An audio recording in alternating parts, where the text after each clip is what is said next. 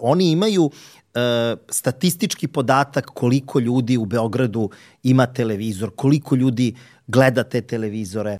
Partija nije e, znala ili nije možda marila za tabloidno informisanje, oni su ipak negovali jednog informisanog čoveka, obrazovanog čoveka, čoveka koji je, čita malo više nego što, što je tabloid i čim vi imate neku stvar koja je zabranjena ili koja uh, hoće da se stavi u stranu ili hoće da se prikaže kao manje važna, ja verujem da za stvaraoca to što je zabranjeno predstavlja jednu inspiraciju. E, ajde sad da prikažemo baš to što oni ne žele, da ih provociramo.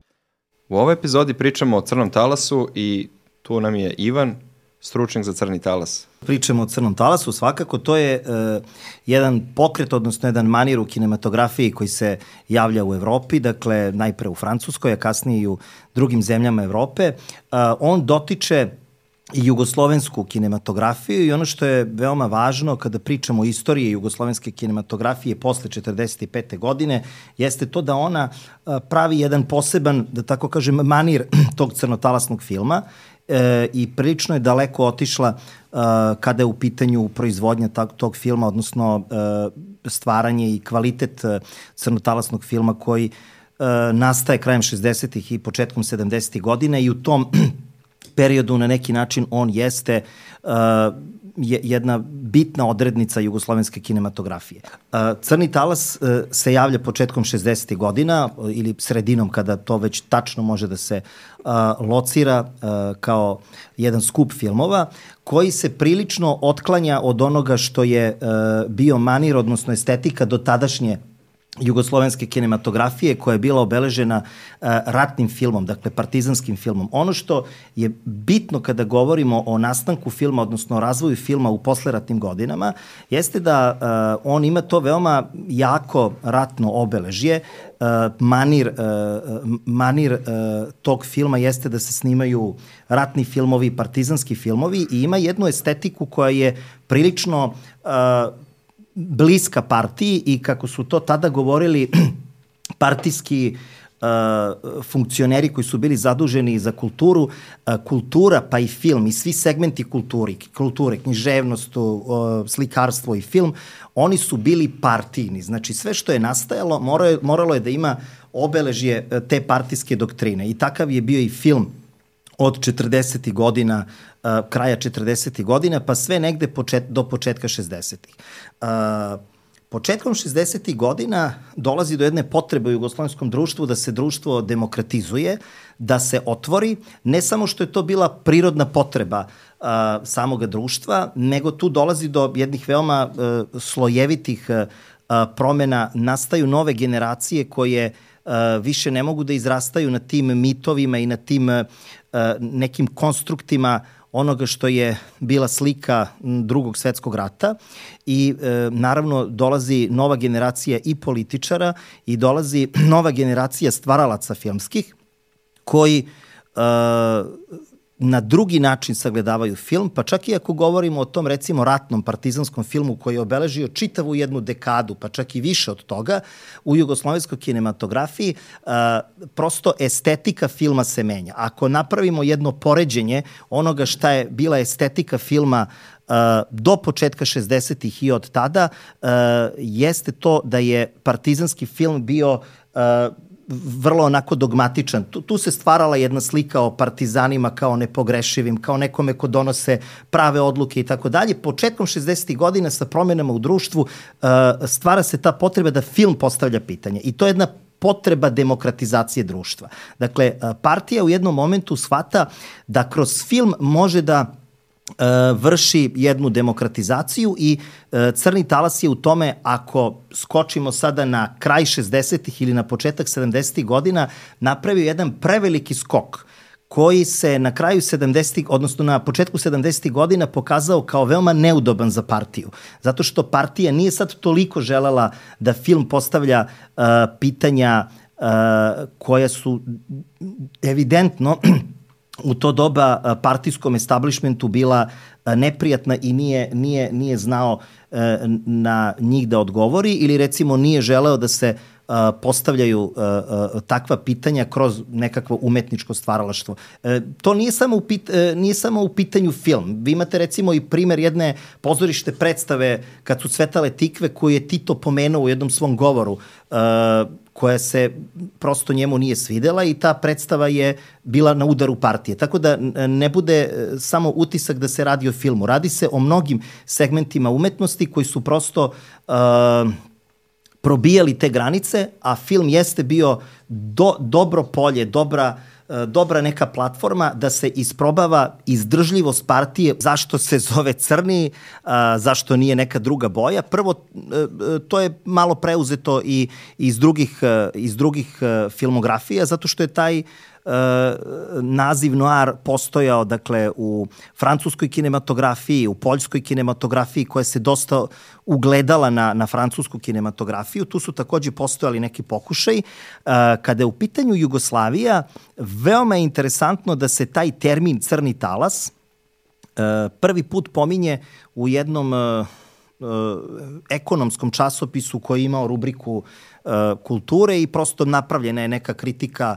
nekog filmskog dešavanja i tu je upotrebljen uh, upotrebljen je taj termin crni talas. I onda se on prosto uh, širio. Uh, veoma je interesantno i to da se nekada koristi pojam novi talas, ne samo crni talas, koristi se za tu pojavu filmo, u filmografiji 60. i početkom 70. godina uh, jedan termin koji se zove autorski film. To je upravo u vezi sa onim što sam malo pre pomenuo. Javlja se jedna nova ekipa uh, reditelja, filmografa, uh, scenografa, tekstopisaca, dakle, uh, koji prosto traže neke nove okvire i tu taj autorski pečat e, ima veoma e, važan, e, važan veliki značaj. Šta je podrazumevala ta demokratizacija društva? Šta je to bilo u praksi? E, demokratizacija društva za jednu komunističku zemlju je podrazumevalo jednu ograničenu demokratizaciju. E, ono što je bitno jeste da je Jugoslavija bila jednopartijska država. To je bila država koja je bila između dva bloka, koja je bila e, socijalistička, odnosno komunistička, imala je na svom čelu uh, komunističku partiju i uh, prosto se postavilo pitanje razvoja demokratije u jednopartijskom sistemu. Dakle, uh, partijski vrh je već početkom 60-ih, a mi možemo da govorimo i o nekim pomeranjima na kraju 50. godina, razmišljao o demokratizaciji, ali naravno ni u kom slučaju on nije išao ka tome da demokratizacija znači e, uspostavljanje višestranačkog sistema. E, partija je morala da bude ta koja je e, morala da očuva to državno jedinstvo bez dopuštanja bilo kakvih drugih političkih ideja ili ako postoje političke ideje, one se moraju razvijati unutar partije. I u tom okviru se dešava proces demokratizacije, gde demokratizacija znači uh, Uh, od 66. godine posebno i to ima veze sa Brijanskim plenumom, sa uh, odstupanjem Rankovića i smenom Rankovića sa svih uh, partijskih i državnih funkcija. Zapravo mi od tog momenta možemo da pričamo o odmotavanju tog procesa demokratizacije. Do tada se u partiji pričalo o tome i razmišljalo. On počinje 66. godine. Uh, to znači veće slobode umetnosti i to znači da E, partija ne želi više da striktno kontroliše e, čitavu državu i čitav sistem po dubini. Tako da recimo na nekim republičkim ili lokalnim nivoima mi imamo taj osjećaj jednog otpuštanja, odnosno popuštanja te partijske ruke koja je do tada sve to držala. Veća sloboda za svakog pojedinca ili samo za radnike u kulturi i umetnosti? A, veća sloboda generalno za uh, sve pojedince, ali uh, pitanje je sada koliko to možemo da poredimo sa onim što je naš današnji osjećaj nekakve slobode ili povećavanja slobode. To je bilo veoma kontrolisano. Partija je prosto popustila tu svoju stegu koja je išla po celoj dubini sistema, od, od vrha do dna, znači od, samog vrha države do lokalnih struktura, seoskih struktura. Uh, ono što je bitno jeste da sada te, taj lokalni i republički nivo imaju mnogo više razumevanja za, za neka druga stremljenja i dakle demokratizaciju treba shvatiti prilično ograničeno, ne mnogo usko, ali ne i preširoko i ono što je još važno da se ne misli samo da je u pitanju kultura, ali ovde je kultura u fokusu. Uh, demokratizacija je podrazumevala i neka nova razmišljanja i stremljenja u ekonomiji, u tržišnom privređivanju, u ekonomiji. Dakle, to je svakako bilo pod jednim... Ali kako je crni talas, kako je uh mhm. -huh. film uh mhm. -huh. pomogao toj demokrati, demokratizaciji društva? Pomogao je tako što je postavljao nova pitanja, E, što je iskočio iz te jedne estetike i jednog manira koji je bio utvrđen i koji je trajao 15 godine, znači od 46. 47. godine, od onog čuvenog filma Slavica, koji je prvi jugoslovenski film, uh, koji je snimljen posle drugog svetskog rata. Uh, tu postoji jedno, da napravim samo mali ekskurs, pošto postoji jedno dvoumljenje u literaturi, da li je to Slavica ili je to u planinama Jugoslavije i to je e, takođe jedna jako dobra priča, odnosno jako dobar pokazatelj e, tačka kroz koji se prepliču ti različiti interesi svetski i jugoslovenski. Bila su snimljena u slično vreme dva filma. Jedna, jedan je u planinama Jugoslavije, koji je hronološki prvi, a posle toga je uh, snimljen film Slavica, koji se u svim tim uh, hronografijama, hronologijama i tako dalje, vodi kao prvi jugoslovenski film. A taj film uh, u planinama Jugoslavije on nekako izmiče. Zašto? Zato što je njega radila sovjetska koprodukcija. I to naravno ima veze sa uh, tom, tim htenjem Jugoslavije da oni imaju uh, svoju uh, filmsku koprodukciju, svoju umetnost, svoju ekonomiju, svoju ideju. Znači, sve ono što se dešavalo na planu umetnost, na planu politike, uh, imalo je svoju refleksiju i na planu umetnosti i na svim drugim sferama ljudskog interesovanja. I ekonomija, i kultura, i nauka. Dakle, Jugoslavija je težila ka tome da pred svetom, a posebno pred Sovjetskim savezom, pokaže da ona ima svoj put u socijalizam. Ja sam samo hoću da e, se nadopunim kada u pitanju uh, zašto se uh, film zove, uh, odnosno zašto se taj pravac zove Crni talas ili Crni film, uh, to je zbog toga između ostalog i to ćemo da uh, se dotičemo više puta u toku razgovora, zato što je tim filmom uh, dominirala jedna crna estetika. Dakle, to je film koji nije želeo da uh, farba stvarnost u različite šarene i vesele boje, nego je prikazivao neke tamne strane društva, neke pojave koje se nalaze na marginama društva, kao što su recimo siromaštvo, kao što je recimo uh, ne, ne, neke pojave koje, partije, koje su za partiju bile tabuizirane, možda nisu bile nužno margina, ali su bile recimo tabuizirane i sve je to na neki način prikazivano u, jednom, uh, uh, u jednoj estetici koja nije bila lepa, da tako kažem, pa iz, iz, između ostalog i zbog toga taj film zaslužuje da nosi ta, taj naziv.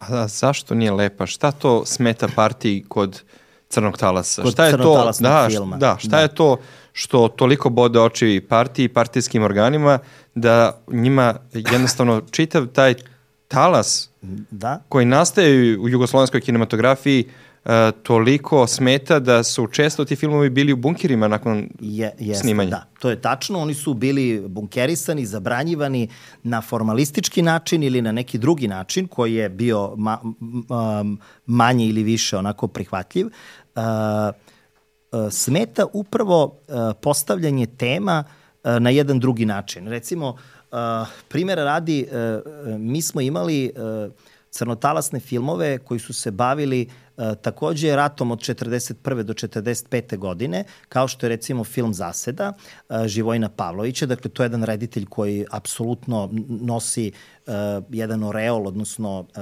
obeležje crnotalasnog reditelja. E, on postavlja pitanje i uopšte čitavu tu e, e, postavku stavlja na drugačije osnove. Dakle, on ruši tu sliku o nepogrešivosti partizana, o nepogrešivosti komunista, o uh, njihovoj dogmatičnosti. To je film koji pokazuje čoveka sa svim manama, nedostacima. Vi kada gledate te partizanske filmove u onoj klasičnoj epohi partizanskog filma, a, vi možete da vidite jedan fotorobot partizana koji je hrabar, koji je neustrašiv, koji je dobar drug, koji nije izdajica, koji prezire sve što je, ne znam, nije komunističko i nije, ovaj, a, nije socijalističko i tako dalje.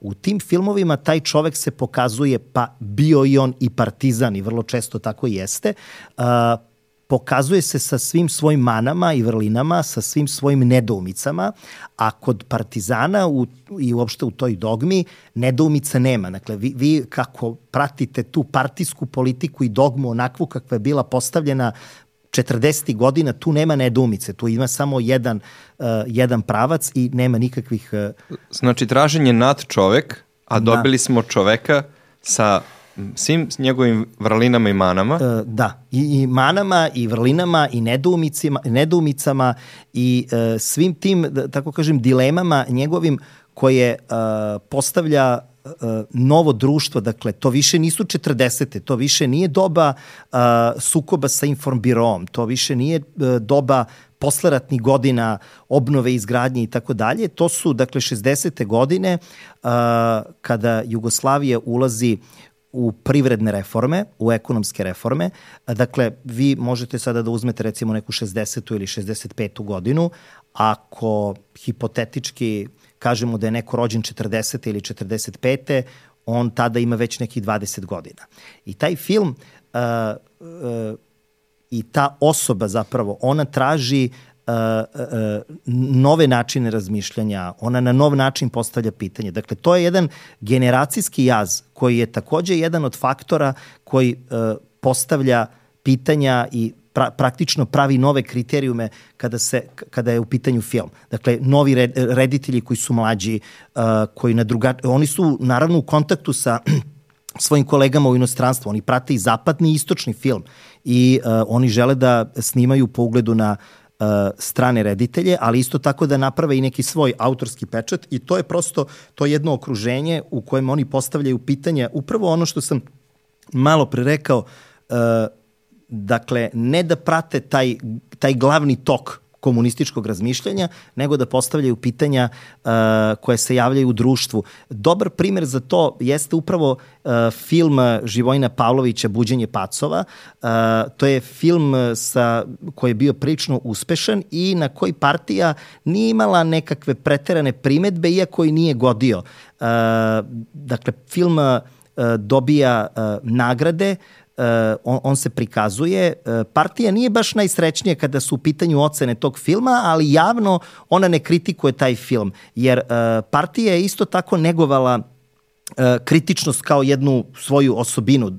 oni žele da budu samokritični i oni žele da se samokritičnost uh, pojavi na filmu. Ali to je bio jedan od mnogo filmova, tako da su uh, verovatno mogli da pretpostave da će se na tome stati ili da će neki drugi film prekriti pitanja koje je taj film doneo. Međutim, to se nije desilo kako je vreme prolazilo, 67. 68. 69. godina, broj tih filmova koje je postavljao pitanja je bio sve uh, veći i partija se sve, uh, da tako kažem, slabije snalazila kako da da odgovor na, uh, na ta pitanja koje je film postavljao, a onda se tu uh, nalazila još jedna nedomica. Ti filmovi su bili izuzetno gledani i u Jugoslaviji, uh, oni su bili nagrađivani na filmskim festivalima u inostranstvu i oni su pronosili ajde tako da kažem, slavu jugoslovenskog filma van Jugoslavije. I onda je bilo veoma, uh, uh, veoma je bilo uh, rizično takav film zabraniti i veoma je bilo rizično kritikovati takav film ako on već donosi benefite jugoslovenskoj kinematografiji, jugoslovenskim glumcima, rediteljima. I koje su, koje su to konkretno stvari koje su se uh -huh. ticale crnog filma, a koje publika žela da vidi? Uh, recimo, evo film Ljubavni slučaj ili tragedija službenice PTT. Šta je to što je u tom filmu bilo interesantno publici? Da. Uh, to su filmovi, dakle, i Ljubavni slučaj uh, službenice PTT i malo prepomenuti Buđenje pacova, koji uh, prikazuju stvarnost. Dakle, to su crno-beli filmovi, ali uz to što su oni urađeni u toj crno-beloj tehnici, oni, uh, oni emaniraju tu uh, tu crnu estetiku. Znači nije sad samo što je crno, nego prosto tu imate crnu estetiku, to su neki ljudi sa margine, to su ljudi koji se ne snalaze, to su ljudi koje uh, pogađa ta privredna reforma, za koju partija već krajem 60. godina vidi da ta privredna reforma štuca, da ne daje one rezultate uh, koje partija želela da da, a to je bilo jako važno. Uh, govorimo o ideji samoupravljanja. Za partiju je bilo neverovatno bitno da proces samoupravljanja uspe, zato što je to bilo važno da bi se pokazalo da Jugoslavija ima sobstveni put u socijalizam i da je ona zaista i u ideološkom smislu i u ekonomskom smislu pronašla neki put koji je između kapitalizma i socijalizma, ali to ne daje rezultate. Znači, I, uspešan, da, uspešan model socijalizma. Uspešan za model od sovjetskog. Za razliku od sovjetskog. Uh, ja ću samo da napravim uh, jedan primer uh, u razgovoru sa uh, nekim od visokih jugoslovenskih funkcionera, da li je bio u pitanju Bakarić ili Kardelj, ne mogu sad tačno da se setim, jedan mađarski funkcioner je rekao uh, da oni jako gledaju u jugoslovensku privredu, jer oni žele da naprave uh, model samoupravljanja po ugledu na uh, Jugoslaviju. A istovremeno, uh, Sovjeti su vrlo negodovali zbog toga što zemlje istočnog uh, lagera gledaju na jugoslovenski privredni model i Jugoslavija je po, počela da bude neka zvezda prema kojoj su uh, istočne zemlje počela da se okreću. Znači, to nije bila ona zvezda u Moskvi, na Kremlju, u Kremlju, nego je to bila neka zvezda u Beogradu, u Jugoslovenskoj partiji i to je Sovjetima jako smetalo i e, takvu pravilnost imamo i sa jugoslovenskim filmom. Dakle, jugoslovenski film uh, pobuđuje interesovanje okolnih zemalja, ali isto tako jugoslovenski film se bavi uh, neuspesima uh, privredne reforme.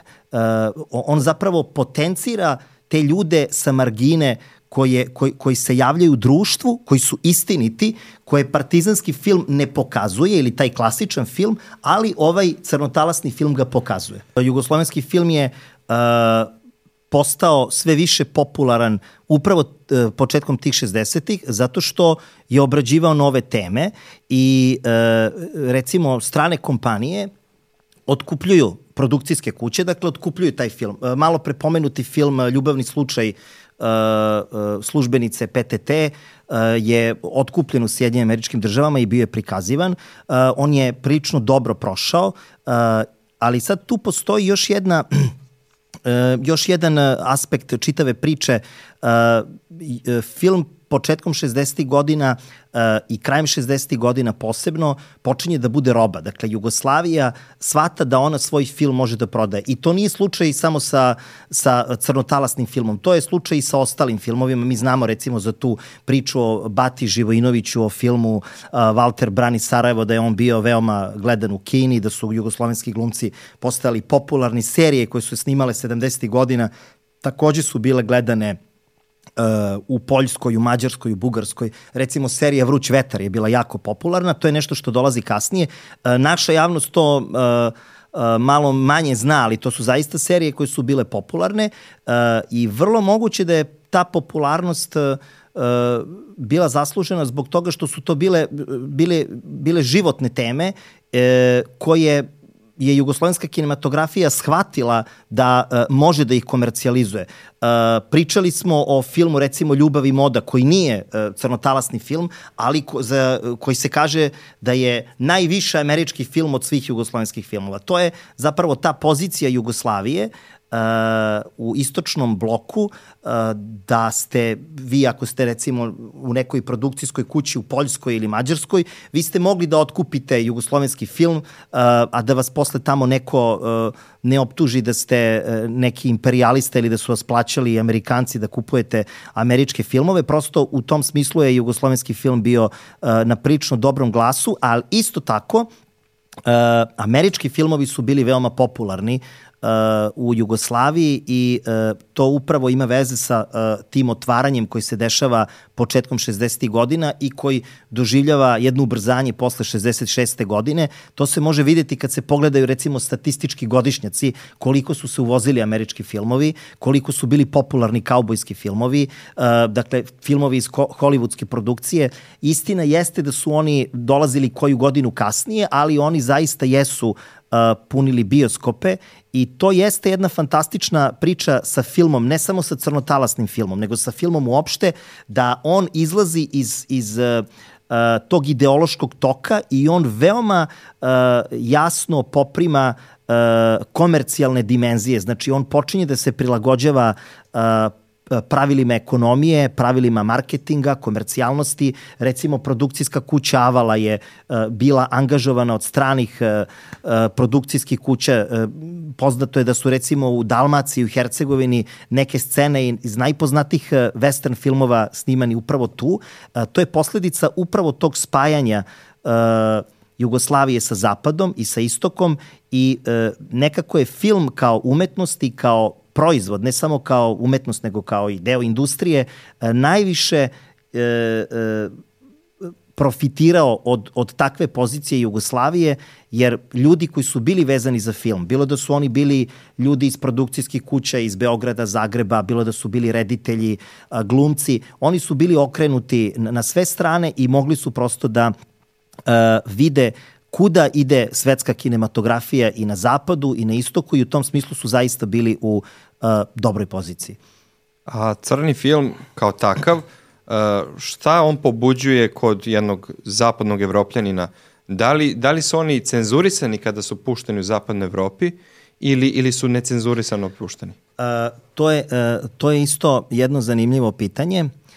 Onoliko koliko uh, u Jugoslovenskoj partiji pojava tog filma uh, stvara jednu blagu nervozu, pa onda kasnije i malo veću, uh, toliko taj film uh, predstavlja jedan uh, pokazatelj zapadu da uh, se jugoslovensko društvo menja. Uh, tako da nije slučajno što su neki od tih filmova uh, dobijali nagrade. Nesumnjivo je da su oni uh, uh, to zaslužili, ali je isto tako bilo veoma važno da se uh, Jugoslavija i u tom zapadnom svetu etablira kao posebna zemlja, dakle ne kao zemlja istočnog, istočnog lagera, odnosno Varšavskog pakta, nego je to neka posebna zemlja koja ima poseban tretman na zapadu i onda i stvaralaštvo uh, te uh, zemlje mora imati poseban tretman. Ali uh, to je bio jedan mač sa dve oštrice zato što je zapad e, podržavajući te filmove ili otvarajući vrata tim filmovima, zapravo e, na jedan nevidljiv način, ali veoma jasan način, pokušavao da podriva sistem u Jugoslaviji. Jer e, e, ono što je u Jugoslaviji sporno ili može da izazove neku lavinu, e, to na zapadu, na nekom festivalu u Parizu e, ili u Berlinu dobije e, najbolju nagradu. I to je uh, jedan pokazatelj, uh, jedna poruka, mi hoćemo to, mi podržavamo to. To je recimo slučaj sa uh, filmom uh, Rani radovi. To je film koji je uh, izuzetno dobro poš, prošao uh, na uh, Berlinskom festivalu ali je u, u svojoj kući u Jugoslaviji, dakle to je film Želimira Žilnika, on bio izuzetno kritikovan, zato što je na jedan vrlo ekstreman način uh, postavljao pitanja uh, kritikovao socijalizam, kritikovao društvene reforme, kritikovao pojave u društvu koje partija uh, nije mogla da reši. I ja bih sada samo uh, hteo da nekako skrenem pažnju na to koje su to bile pojave, odnosno koji su to bili izazovi društveni, koje je film veoma pratio, što je negde i normalno, jer je to nešto što je blisko filmu, Ako se vi sada stavite u poziciju nekog reditelja, filmađije koji hoće da snimi film, Vi nećete snimiti film uh, kao što je bilo, uh, recimo, po ugledu na deset prethodnih filmova samo da budu, ne znam, izmenjena imena, uh, ne znam, uh, radnja, nije, ne znam, bitka na Kozari, nego je bitka na nekom drugom mestu i čitava poetika je ista. Samo se prosto menjaju te, vi prosto hoćete postavite pitanja upravo recimo uh, film Zaseda, uh, to je partizanski film koji ruši uh, tu sliku o borcu kao nekom dogmatičnom čoveku koji, ne znam, uh, uh, poštuje direktive partije, potpuno je bezgrešan, nema dileme. Vi imate tamo uh, čak scene koje dovode u pitanje i tu partijsku partijski odnos prema, prema, prema četnicima, odnosno prema tom unutrašnjem neprijatelju. Drugi je recimo film kad bude mrtav i beo, takođe film Živojna Pavlovića, koji govori o jednoj lošoj atmosferi u društvu, o čoveku koji ne može da nađe posao, koji se tako, uh, koji ide od nemila do nedraga. Prosto ta uloga koju je odigrao Draga Nikolić, to je prvi, prva njegova značajnija uloga, ako se ne varam, ona pokazuje uh, uh, ona je jeste jedan fotorobot uh, mlade osobe tih 60. godina, dakle krajem 60. godina, uh, koja nema perspektivu, koja ide tako iz jednog mesta u, u drugo mesto, tumara, radi na jednom poslu, pa na drugom poslu, pa sklon je kriminalu i tako dalje. I onda ono što je veoma karakteristično za ta dva filma uh, Živojna Pavlovića, to su film Zaseda i film Kad bude mrtav i beo, jeste kraj tog filma, uh, odnosno uh, kraj ta dva filma. I jedan i drugi film se završavaju tako da, da ste pitali ljude u, u bioskopima da li su tu očekivali kraj, oni bi rekli ne, ovaj, nismo očekivali. Očekivali smo da e, sam reditelj da neku e, svoju projekciju i da onako izvuče narvučenije, što bi se reklo. E, taj film, odnosno ta dva filma, na samom kraju ona postavljaju pitanja, ona ne daju odgovor. Film kad bude mrtav i beo se završava tako, dakle poslednja scena vrlo upečatljiva, to je možda jedna od najupečatljivih scena crnotalasnog filma, jeste uh, glavni glumac, dakle Jimmy Barka, koga uh, ovaj uh, uh, glumi Draga Nikolić, uh, on završava svoj život u klozetu na WC šolji u sedećem položaju spuštenih pantalona. I to je poslednja scena tog filma. Dakle, tako u jednom što, e, predgrađu. u jednom predgrađu, tako je, e, na, na, na rubu grada, u jednoj potpuno onako, e, jednoj neestetičkoj celini i to, to je, dakle, film se tako završava, film se, film, dakle, poslednje scene filma su takve da recimo on igra futbal tamo sa nekim dečacima, onda on kaže ja ću da izađem, moram da idem do toaleta. I poslednja scena je kako neko dolazi do, do toaleta, otvara vrata i on se, dakle, nalazi ubijen uh, uh, u, u tom toaletu, a pritom se u prethodnoj sceni čuje taj neki pucanj za koji vi kada slušate i gledate tu futbalsku utakmicu mislite da to nešto tamo nebitno, nešto slučajno. I onda vam uh, u poslednjoj sceni uh, biva jasno šta se desilo, od, odakle taj pucanj, šta je, šta je posledica zapravo tog pucnja i to je zapravo postavljanje pitanja. Uh, u partijskim dokumentima koje postojale, postojale su uh, partijske komisije koje su se bavile kulturom i naravno uh, to se našlo na temi tih sednica. Ljudi koji su bili ljudi partijski, ali isto tako ljudi od kulture i ljudi koji su poznavali kulturu, oni su bili prilično onako izbezumljeni tom pojavom. Još više uh, filmom Zaseda, gde taj film se završava tako što jedan partizan na samom kraju filma ubija drugog partizana, koji je glavni glumac tog filma. Gde ovaj jeli, oštećeni, odnosno ubijeni partizan ne uspeva da dokaže ko je on. I to je zapravo rušenje te partijske, odnosno komunističke dogme o nepogrešivosti. Dakle, vi jasno tu vidite da se tu radi o jednoj greški, o jednoj nepravdi i naravno pitanje pa da li je ovo samo bilo u filmu ili se to dešavalo x puta u uh, realnosti. Znači, nije važno ko je u pravu, nego ko ostane poslednji. Uh, da, pa uh, da, to je tačno, ko ostane poslednji, ali uh, ovde uh, taj film postavlja pitanje i uh, mnogo ima tih poslednjih koji sebi pokušavaju da odgovore na, na to pitanje uh, bivajući svesni jasno da uh, to nije samo bilo u filmu, nego da je bilo i u ratu i da su te nepravde postojale i u tom razdoblju, a isto tako da su postojale i u tim godinama 60-im, gde su ljudi sada bili vrlo svesni tih nepravdi koje su bile ekonomske, do duše, ne samo ideološke, a postavljanje tih pitanja je bilo na neki način uh, olakšano jer je država krenula u proces demokratizacije. I ona kao da nije mogla da se nosi, kao da je uh, svom stanovništvu dala malo više slobode nego što je mogla da podnese. Postojala je, uh, postoje jedan sistem, partija je uh, gledala da to sve institucionalno sredi.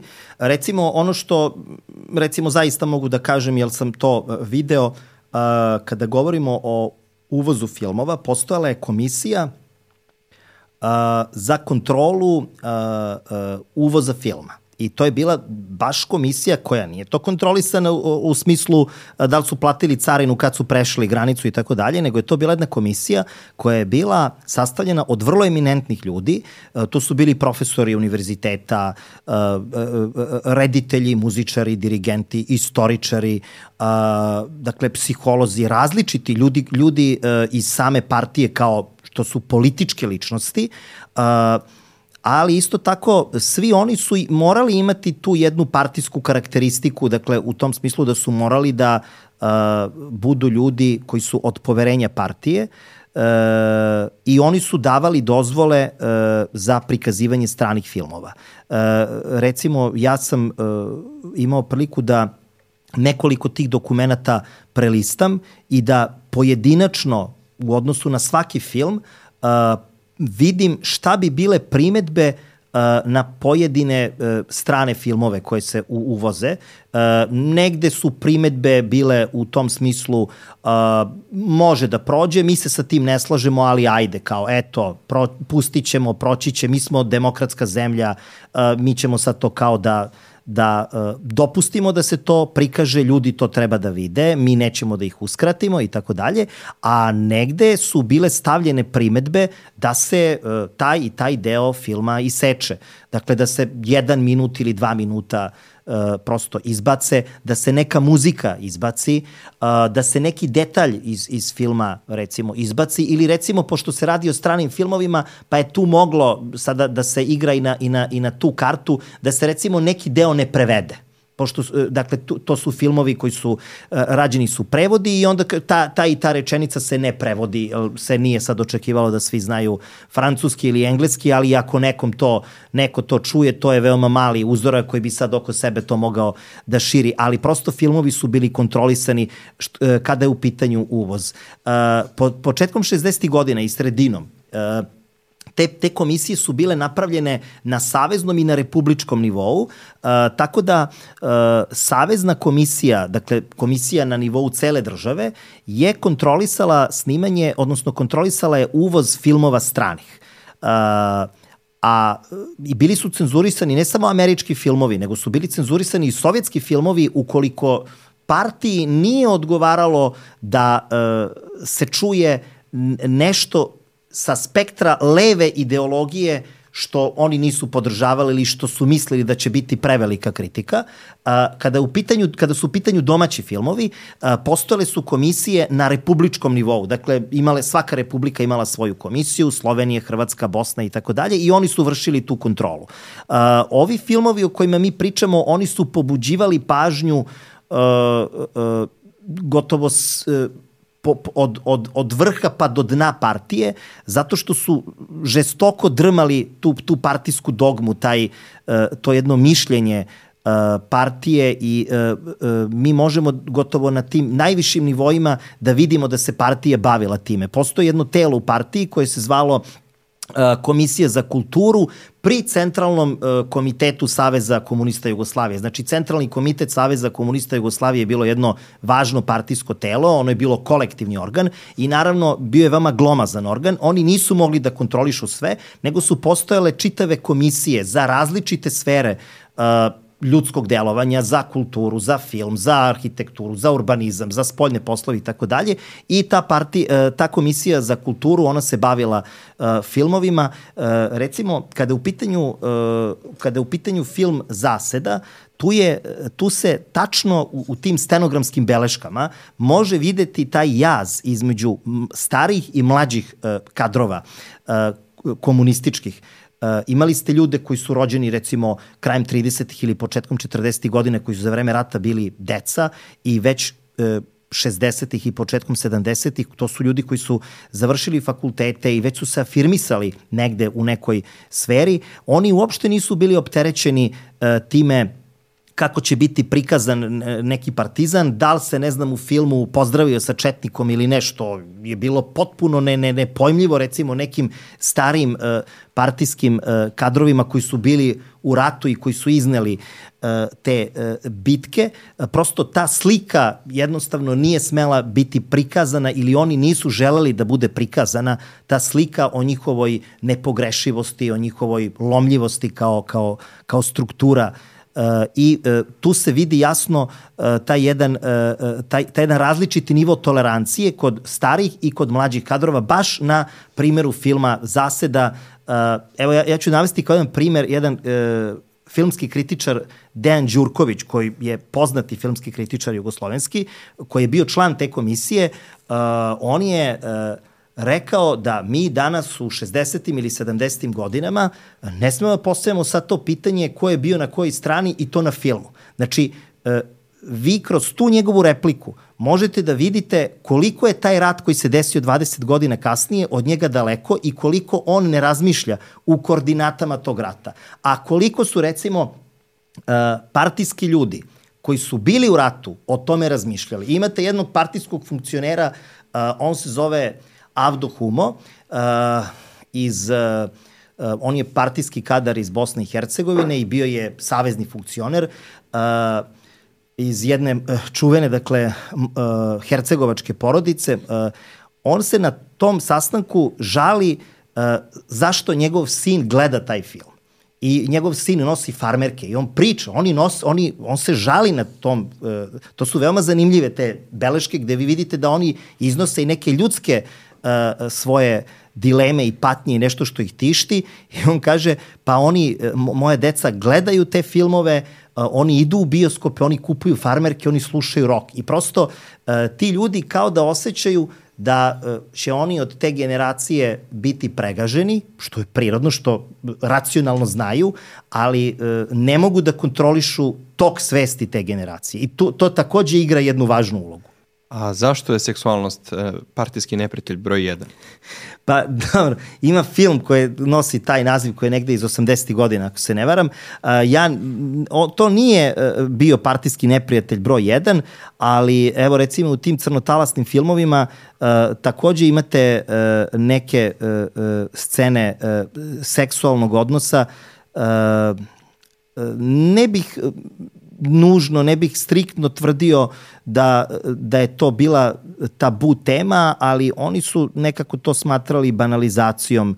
E, vi kad pogledate partizanske filmove, e, tu naravno ima e, ljubavnih scena između nekog partizana i neke partizanke, ali to je onako vrlo naivno i prosto ako se to želi prikazati u filmu, onda mora da se to uh, mora se voditi računa o tome da je to ratni film i da sad vi ne možete da, to je prosto njihova, uh, oni žele uh, stanovništvu i mlađim stanovništvu bukvalno da preslikaju svoju predstavu o ratu. Dakle, ono što je moja predstava o ratu, mene koji sam bio, koji sam ratovao na, ne znam, Kadinjači, na Sutjesci i tako dalje, to mora biti predstava i nekog drugog. I naravno, ko će biti prenosilac tog saznanja? Pa ja koji sam učestvovao u tome. Ali prosto uh, ti izvori saznanja se šire i uh, sada uh, ta slika kao takva ne može biti toliko dogmatična.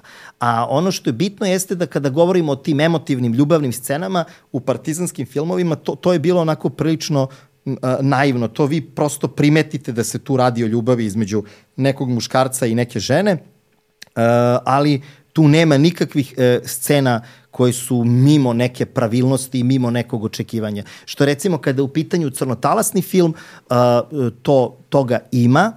Uh, vi imate tu pojavu potpuno nagih ljudi i to je takođe rušenje tog tabua.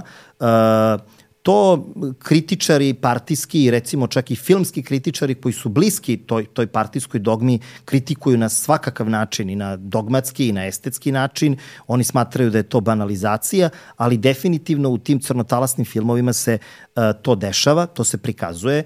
Uh, to se ne prikazuje da bi to bilo banalno ili da bi se ostvarila neka banalizacija, nego prosto da bi se postavilo neko pitanje. Mi pričamo zapravo o 60. godinama, 68. godina je godina studentskih pobuna u Parizu, u Beogradu.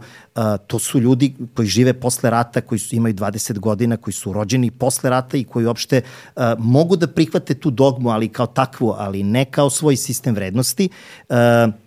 U filmu Buđenje pacova vi imate nekakve scene koje se u kritici uh, i u promatranju jugoslovenskog filma uh, mogu karakterisati kao filme kroz koje je provučena ta homoseksualna aluzija, uh, tako da prosto postavljaju se pitanja. To je, to je pojava u društvu i normalno je da film želi da se bavi tom pojavom. Prosto bilo je dosadno, 15 godina se film bavio partizanima, normalno je dakle da se da postavlja ona pitanja koje vidi u, u svojoj okolini, kao što je pitanje, ne znam, ekonomske, ne znam, zaostalosti ili nepostizanje tih nekih ekonomskih dometa koje je partija uh, postavila, uh, pitanje, dakle, tih uh, rubnih delova društva kojih je, kojih je bilo i uh, to je potpuno normalno da je taj film hteo da, da, da igra na tome i da pronalazi svoje teme na tome. Prevara kao takva u filmu, ona je česta tema.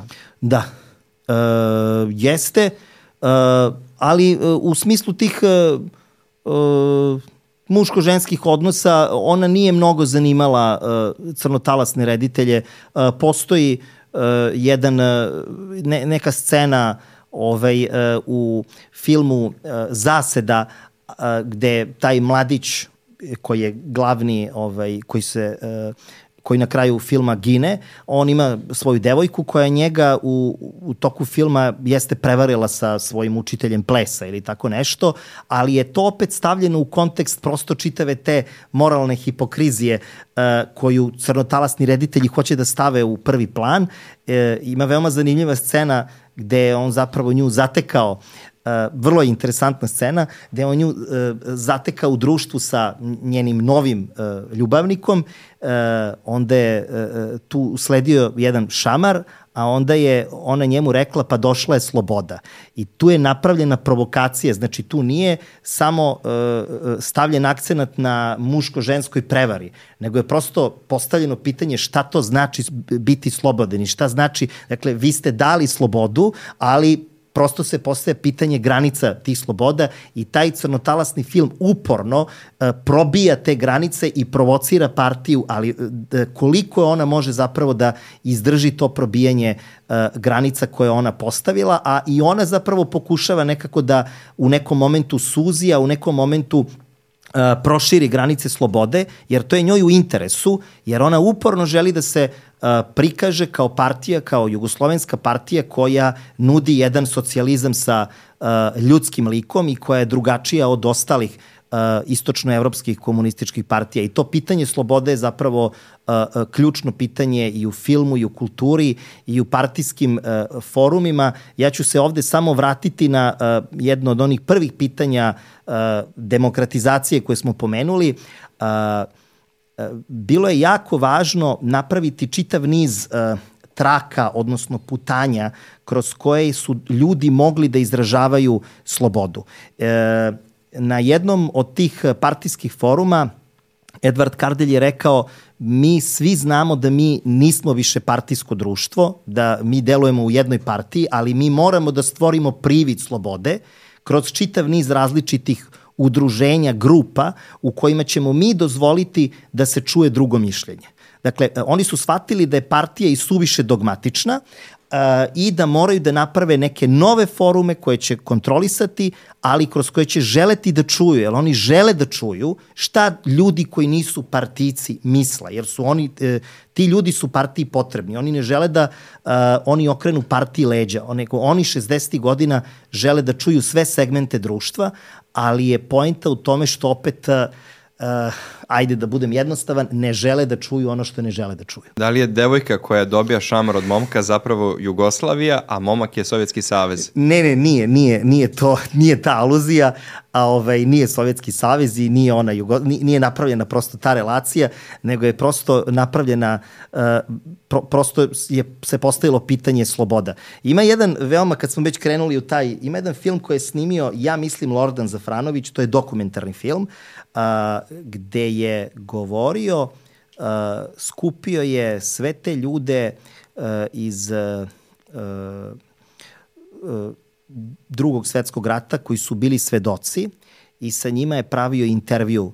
To, to su bili uh, u tom trenutku veoma stari ljudi koji su prevalili 80. ili 90. godinu i kada pričamo o tim muško-ženskim odnosima, uh, jedna uh, partizanska, partizanka koja se zove Ida Sabo, koja je bila Titova sekretarica, pošto je Tito bio uh, u toku drugog svetskog rata u uh, ljubavi sa Davorijankom Paunović, a ona nije dakle bio sklopljen brak u formalističkom smislu, tamo negde u Bosni, u okolini Drvara gde su se već oni krili, u toj pećini Tito je imao sobu u kojoj je postojao bračni krevet, gde je bilo sasvim evidentno da, da je on dakle spavao sa Davorijankom i počeli su okolo da do njega stižu glasovi uh, kako je to nepristojno i kako ne može sad neko u ratu da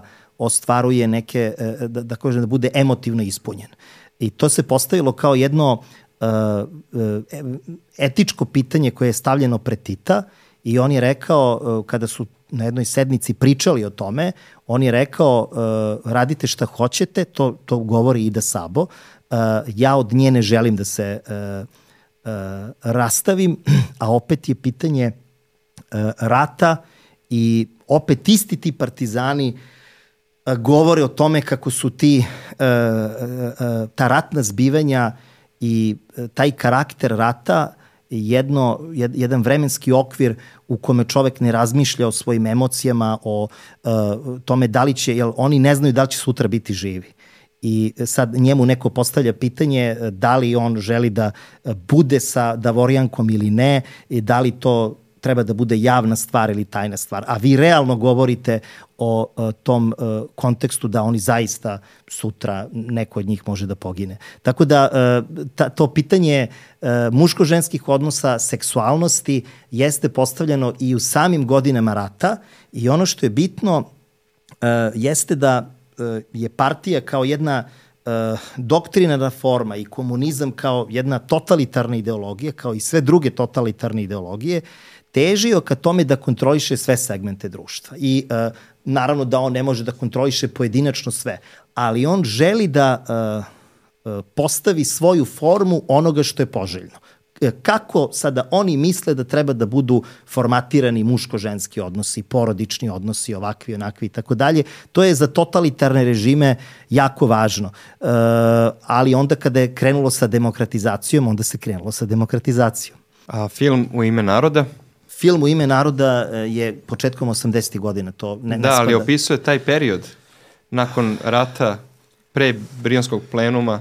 Da, on opisuje, on opisuje ovaj, jedan, jedan, uh, jedan uh, on opisuje jedan uh, period tamo negde 60. 70. godina jedne lokalne zajednice koja privredno napreduje, gde se taj privredni uspeh nije, uh, nije se opraštao.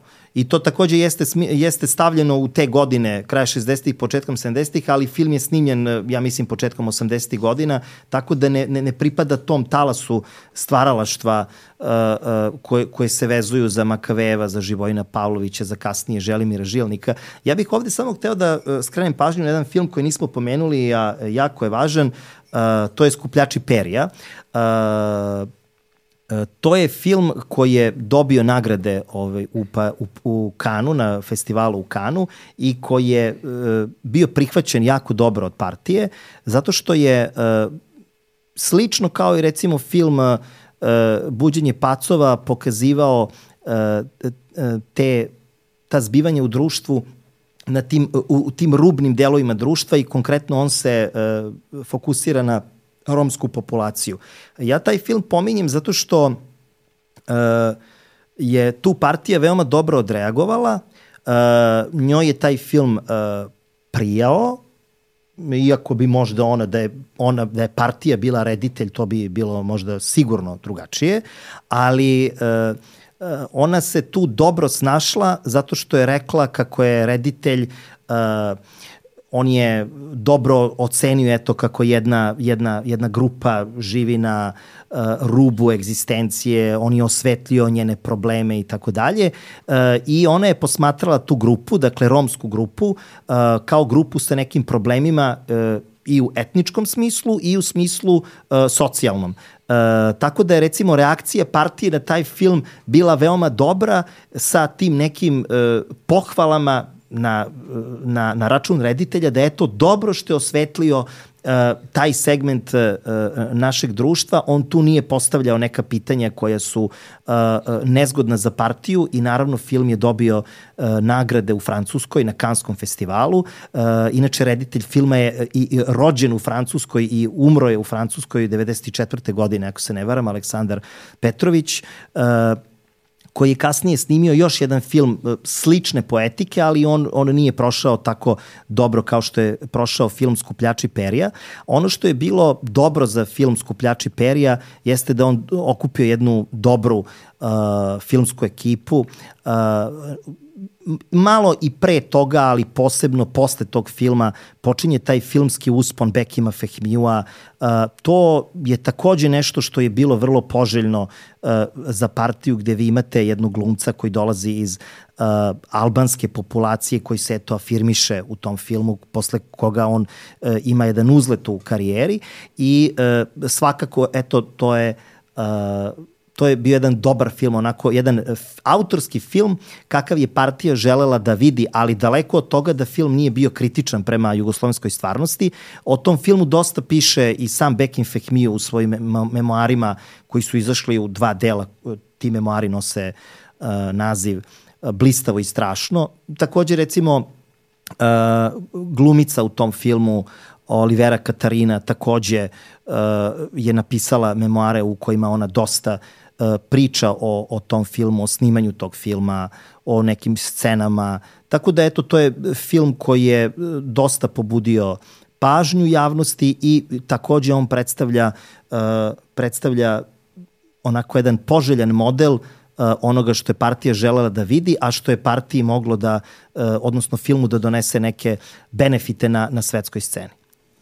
I da pokaže da se partija konačno bavi nekim problemima nekih marginalizovanih zajednica koje Jeste. su do tada bile... Da, da, tako je. Dakle, to je taj film pokazivao. Uh, tako da se tu, tu, se, tu se stvorila neka dobra sinergija, uh, što nije bio slučaj recimo sa prethodnim filmovima. Aleksandar Petrović je uh, bio veoma uspešan uh, kada je u pitanju i film 3. To je jedan film gde Bata Živojinović igra jako dobru ulogu. Uh, to je jedan... Uh, E, e, psihološki thriller, da tako kažem, e, što je to iskakanje iz partizanskog filma one poznate estetike gde sad imate partizane i Nemce i čitava dinamika je u tome. U filmu 3 reditelj stavlja glavnog glumca, glavnog glumca kao što već rekoh glumi Uh, odnosno glavni lik glumi uh, Bata Živojinović, uh, on ga stavlja u tri različite situacije gde je on, da tako kažem, u jednoj nadmoćnoj situaciji, u jednoj situaciji u kojoj je, u kojoj je ugrožen životno i prosto kroz te tri manje celine filma on pokazuje zapravo postupanje čoveka u različitim situacijama u tom uh, kontekstu rata od 41. do 45. godine i to je film koji se može uzeti kao primer tog iskakanja iz te jedne već uspostavljene uh, poetike. On je snimljen negde polovinom uh, 60. godina i snimljen je po, uh, po tekstu uh, Antonija Isakovića E, I to je takođe bilo nešto što je veoma interesantno da je sama partija e, među svojim particima, odnosno među svojim veoma uglednim članovima imala uh, uh, članove koji su kritikovali partiju, ali sa tih levih pozicija, ne sa pozicija neke desnice ili monarhizma ili tako nečega, nego je postojala ta kritika sa, sa leve strane, koje je partija morala da sasluša, jer je logično da jedna partija leve provenijencije mora da čuje kritike koje dolaze sa stanovišta te, te ideologije. Bilo bi neprirodno da, da sada to želi da, da nekako skrši ili da stavi u stranu. Uh, glavni lik tog filma Miloš, on se u prvom delu susreće sa nevino optuženim čovekom koga streljaju, pa onda da, na sredini je. filma njega jure nemački vojnici Jeste. i na kraju filma prisustvuje suđenju Jeste, jedne optužene devojke. Na ta tri načina on da. se susreće sa smrću tako tokom je. čitavog filma. Jeste, on je, on je e, kroz ceo film zapravo suočen sa tim pojmom smrti, odnosno pojave smrti, da li on gleda smrt nekoga iz nemoćne pozicije ili je on taj koji je u smrtnoj opasnosti. To su sada te, te, uh, te priče, odnosno uh, te situacije koje reditelj stvara uh, i upravo to je jako dobar primer iskakanja iz, iz, iz te neke dogme. Uh, ja bih samo teo da ovde stavim još, uh, još jedan primer uh, da ne bude samo da pričamo o partizanskim filmovima. U to doba, tokom 60. godina, imamo nekoliko pokušaja uh, pravljenja kriminalističkih filmova. Recimo, uh, tada je snimljen film Nož, uh, reditelja Žike Mitrovića. To je reditelj koji je snimio film Užičku republiku, to je poznati partizanski film, ali imajući u vidu da je e, e, Žika Mitrović bio prilično zagledan u američki film, ti reditelji su, da tako kažem, ajde, krali te cake američkog filma i želeli su da unesu da unesu tu dinamiku američkog kriminalističkog filma u jugoslovenski film. Uh, tako da eto taj prim, uh, taj dobar primer jeste upravo film Nož gde vi prvi put ja mislim na jugoslovenskom filmu imate uh, scenu jurnjave automobila kroz grad pa neku detektivsku situaciju jednu jako dobru muziku koja prati film i zaista je taj film uh, u, u tom smislu u onome što je sebi zadao kao ambiciju uh, može se reći da je tu ambiciju i ostvario. Tada su, tada su bioskopi bili glavni kanali te komunikacije. Uh, film je bio glavna zanimacija jer uh, mi tada nemamo uh, publiku koja uh, je uz televizore. Taj trend televiza, televizizacije ili kako bi se to već reklo, društva tada je na početku. Tako da je bioskop glavno mesto okupljanja onih ljudi koji žele da vide film i žele da gledaju film. A, bioskopska mreža u Jugoslaviji je bila prilično kvalitetna. A, mora se reći, evo ja sam recimo bio prilično iznenađen kada sam naišao na podatak da je veliki broj bioskopa bio a, sagrađen u vreme kraljevine Jugoslavije i da su ti bioskopi bili samo osavremenjeni i čak recimo veliki deo filmske tehnike je takođe poticao iz uh, tog perioda. Uh, ona nekako nije iskorišćena ili nije bila pokradena u vremenu rata, što govori o razvoju filma uh, i pre 1941. godine uh, nekako drugim svetskim ratom taj uzlet filma tokom 30. godina je prekinut. Možda neki kontinuitet možemo da pratimo u Americi, ali uh, gde rat nije imao neke uh, dramatične posledice na sam prostor Amerike, ali uh, za prostor Evrope tu jeste došlo do jednog reza, pa tako i u Jugoslaviji. Uh, partija je koristila te bioskopske dvorane, tu su se pokazivali filmovi. Uh, pošto si postavio pitanje oko komunikacije, uh, svi filmovi, sve projekcije koje su se dešavale uveče, one su počinjale sa tim filmskim žurnalom. Dakle, to je bila jedna otplike kao, ne bi se sad moglo reći set reklama, ali jedan vremenski, jedan uh, prostor uh, koji je zapravo publiku izveštavao uh, šta je tog dana uh, radio Tito. Da li je njega neko posetio, koga je on posetio, kakve su bile aktivnosti partije. Tako da je, eto, uh, ti bioskopi nisu bili korišćeni samo za uh, prikazivanje filmova, nego su bili, prikazi, nego su bili korišćeni i za prikazivanje partijskih aktivnosti.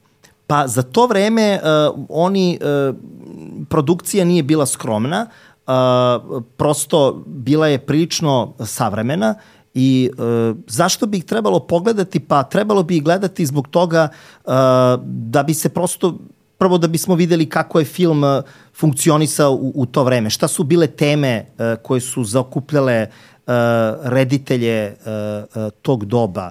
Kako su oni snimali te filmove, kako su rešavali neke situacije. Ja verujem da recimo ako bismo mi gledali taj film kao gledaoci ili recimo ako bi te filmove gledao neki student režije ili student dramaturgije, da bi utisci bili različiti i mislim da bi svako imao priliku da uh, iz toga uh, da iz toga uh, vidi nekakvu korist i da vidi nešto što će mu se svideti i nešto što mu se neće svideti.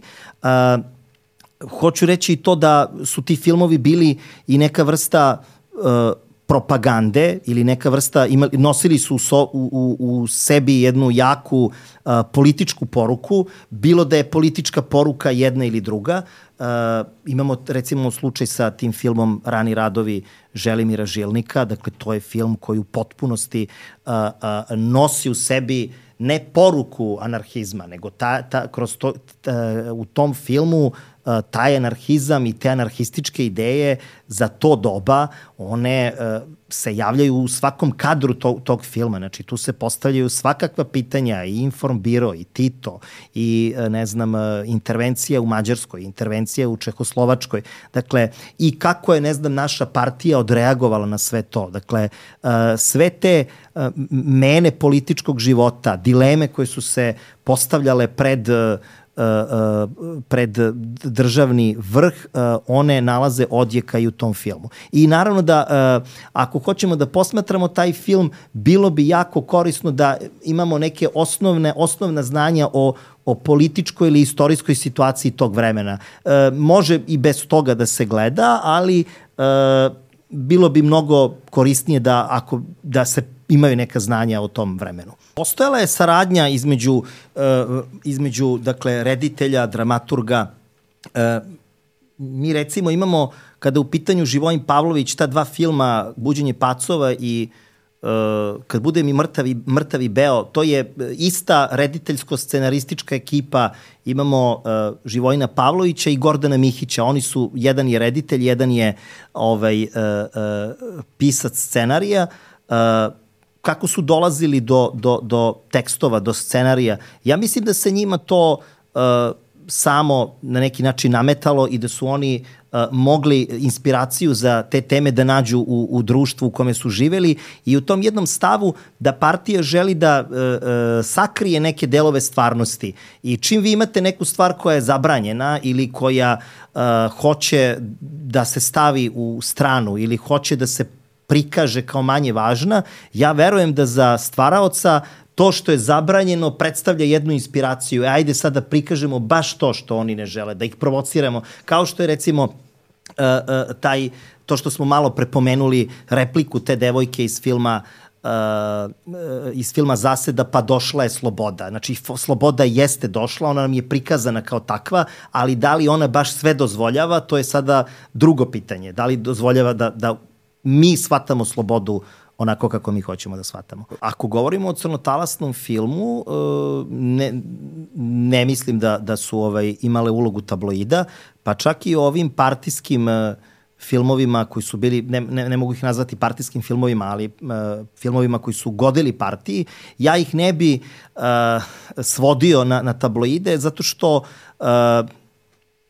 nije, nije bila tolika količina banalizacije Ja verujem da kada bismo iz današnje perspektive gledali te filmove, da bismo ih mi doživeli kao banalne, ali e, nije bila namera partije da nešto banalizuje. Recimo, vi, taj prvi film jugoslovenski partizanski koji sam ja pomenuo, uh, film uh, Slavica, poslednja ili ključna scena tog filma ide tako što ta neka partizanka koja se zove Slavica, pa ste imali bioskop Slavica u Beogradu upravo po tome, pa je veoma popularno ime uh, u Jugoslaviji tog vremena za devojčice koje su se rađale 50-ih, 60-ih, bilo upravo to ime. Film se završava tako što Slavica gine tako što uh, skida neko ćebe sa jugoslovenskog tenka koji ne može da dejstvuje, ali je neko bacio neko ćebe ili neki plašt na, na uh, kupolu filma i ona zapravo u toj svojoj akciji gine.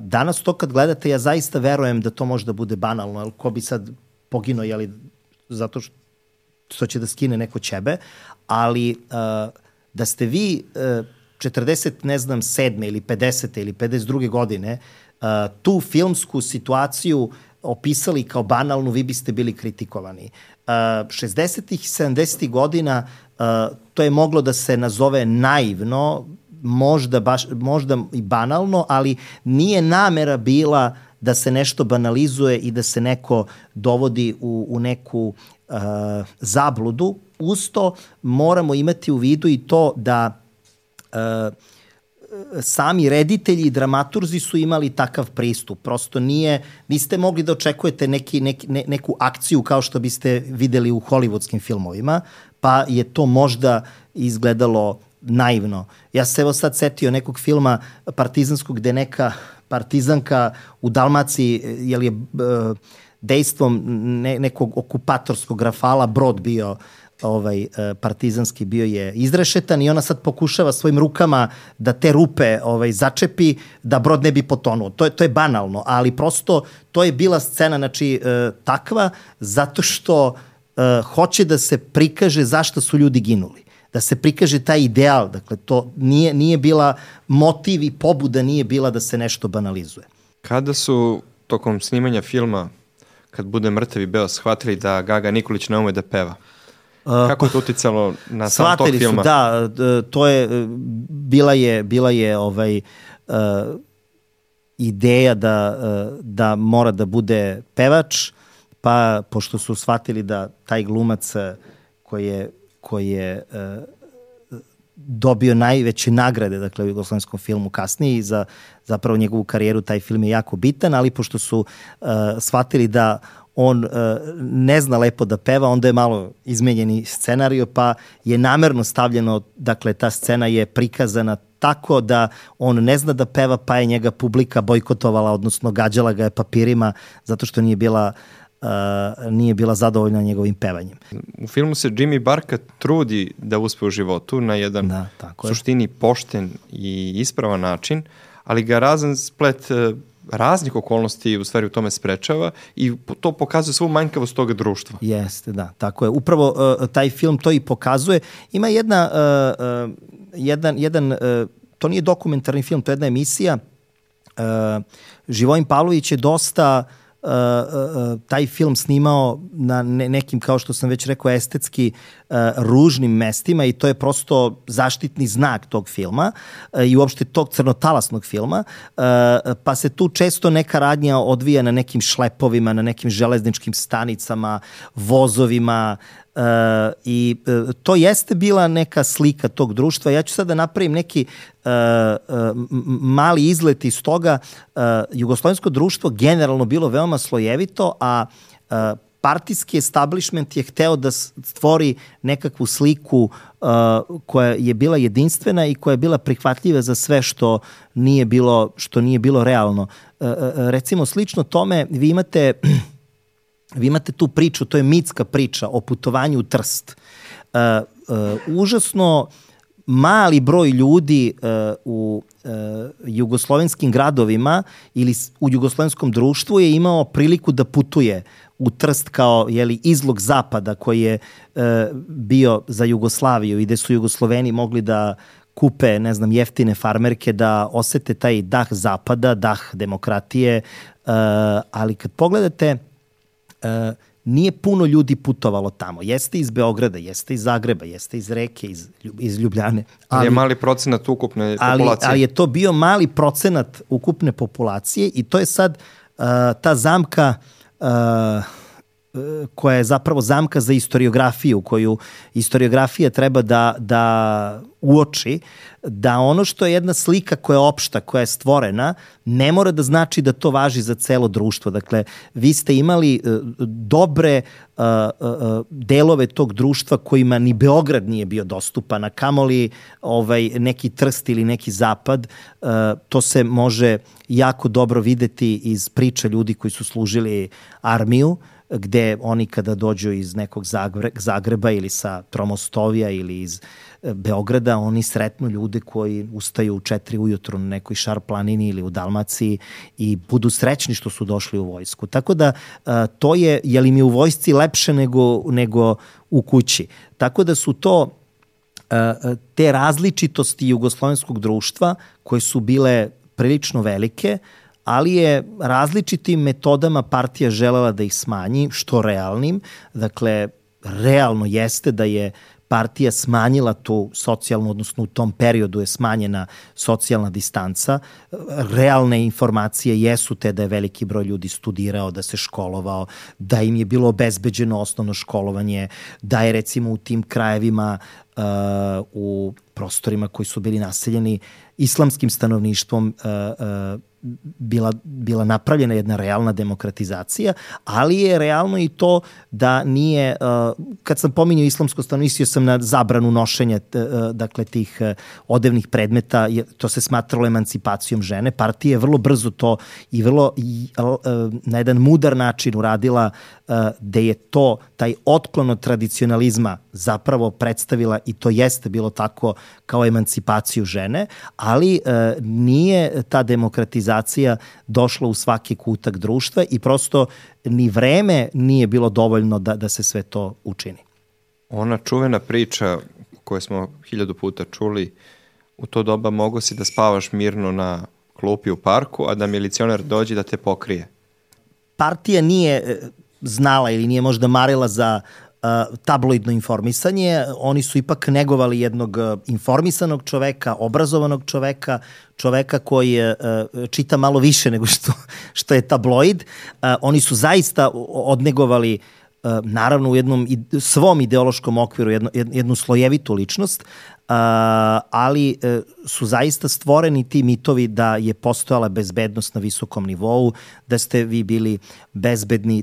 To, je, to se posebno odnosi na te 60. i 70. godine za koje se smatra da su, da su bile godine blagostanja, ali ono što je veoma interesantno jeste da se upravo u tim godinama partija susreće sa pitanjima za koje je mislila da je rešila, a zapravo ih nije rešila, to, to, su, to su ekonomska pitanja i to je nacionalno pitanje. Posle ću samo da, kada budem govorio o filmu, da kažem nešto što se tiče nacionalnog pitanja i nacionalnih kinematografija, recimo Makedonije i Slovenije, što ne bi bilo loše da... Pobedom u ratu partija je mislila da je da je otklonila neka nacionalna, da ne kažemo nacionalistička pitanja. Da. A, kada ona to bude shvatila da nije slučaj, kada dođe do tog otrežnjenja, kod da. hrvatskog proleća, da. recimo, ili kod kako, kako su voli da kažu, kod e, velikog srbovanja, kod mhm, Srba. Mhm. Da. A, kako se partija nosi sa tim? Kakve ona korake preduzima da spreči buđenje nacionalizma da. kod, recimo, ova dva naroda? Da. A, to, to recimo, ta pojava crnotalasnog filma ona vremenski korespondira upravo sa tim pojavama u Hrvatskoj i u Srbiji. E, dakle, to nisu pojave nacionalizma nužno.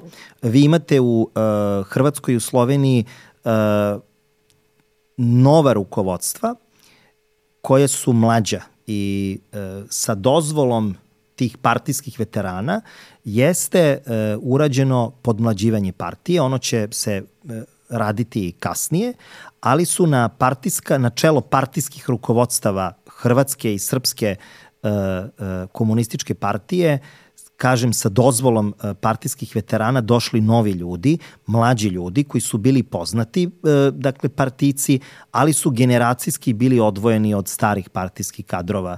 I e, to takođe jeste posledica te demokratizacije, posledica javljanja novih ideja, novog pogleda na neka postojeća pitanja.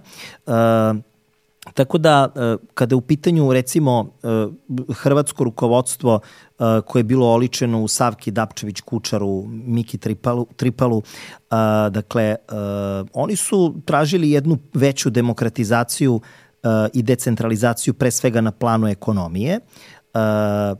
A s druge strane u Beogradu u, u, kao ako ga posmatramo kao republički centar, javlja se jedno rukovodstvo liberalno koje je takođe bilo zagledano na neka ekonomska pitanja i na, par, na pitanja političke emancipacije. Oni u suštini nisu bili daleko jedni od drugih, ali e, e, čitava stvar je nekako propala i bila skršena zbog toga što je Tito i dalje želeo da bude arbitar čitave situacije. Dakle, on nije želeo da dozvoli da se ta partijska rukovodstva među sobom dogovaraju, nego je želeo da se dogovaraju preko njega, odnosno da ipak on donese poslednju odluku i to se na kraju tako i desilo, pošto smo pričali dakle o filmu i o, uh, o uh, tom nacionalnom pitanju koje je tu bilo jako važno. Uh, dakle, krajem 60-ih, pa čak i pre toga se otvara to nacionalno pitanje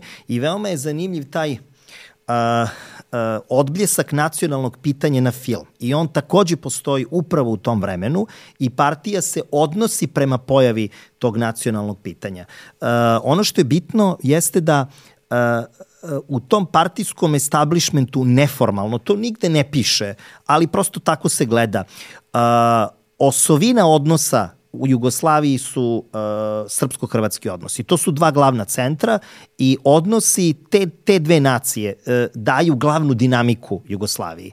Uh, I u srpskom rukovodstvu se pojavilo, dakle, kod e, Marka Nikezića i kod Latinke Perović, jedno veoma demokratsko uh, mišljenje i stanovište, jedna vrlo onako korisna ideja, da Jugoslavija ne može da bude definisana na, na, na vibraciji hrvatsko-srpskih odnosa, nego da tu postoji drugi odnosi, dakle i makedonski, e, crnogorski, e, situacija u Bosni i Hercegovini, Sloveniji, Makedoniji, e, posebno ove dve republike koje su krajnje zapadno i krajnje istočno, one su, i to je veoma zanimljivo za njihovu kulturnu poziciju i političku poziciju i poziciju na filmu, one su jezički odvojene od ostatka Jugoslavije. Dakle, taj prostor srpsko-hrvatski da sad ne budem pogrešno svaćen u jezičkom smislu koji obuhvata i Hrvatsku i Bosnu i Crnu Goru i Srbiju, to je jedinstven prostor u jezičkom smislu. Ali ova, ova dva prostora su malo autonomna, ona su malo jezički odeljena, ne, go, ne govorimo o tome da se ljudi ne razumeju, ali oni koriste poseban jezik. Slovenci slovenački, makedonci makedonski.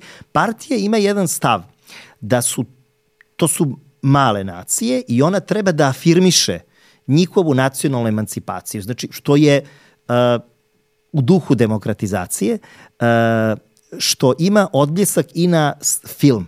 Tako da recimo u tim godinama 60. i 70. Uh, Uh, dolazi do jednog razvoja makedonskog filma. Dakle, filmovi koji se snimaju u Makedoniji prate tu tematiku makedonske nacije, makedonskog nacionalnog sazrevanja. Uh, dakle, ti filmovi imaju dakle, taj uh, nacionalni naboj, ali ne u nekom krajnje desnom smislu. Dakle, nikako to, ali prosto, ako malo bolje pogledate, ono što bi se dopustilo u makedonskom filmu nije dopušteno u srpskom ili u uh, ili u hrvatskom filmu. Dakle, ta vrsta nacionalnog iskakanja je dozvoljena Slovencima, dozvoljena je Makedoncima, ali e, Srbi i Hrvati moraju da budu pod kontrolom. I e, to, se, to se vrlo jasno vidi i na samom filmu i u tom smislu e, postoje i te republičke kinematografije koje se razvijaju upravo sa e, svešću partije, da one treba da uh, obrađuju teme ili da prosto da kroz njih budu izražene teme uh, koje dakle neko na Republici misli da uh, treba da budu izražene, ali uh, tu ne postoje striktne granice zato što je taj prostor kulture jedan izmešan prostor. Uh, I on čitav, dakle, deluje kao jedan uh, jugoslovenski prostor i e, ne možemo da sad ustanovimo te jasne granice, jer tu, tu su pitanje i glumaca i koprodukcije. Gomila jugoslovenskih filmova, da ne kažem svaki film, je snimljen kao koprodukcija. Jednog preduzeća drugog. Jedan je iz jedne republike, drugi iz druge republike. Tako da tu imate glumce iz Makedonije, iz Slovenije, iz Hrvatske.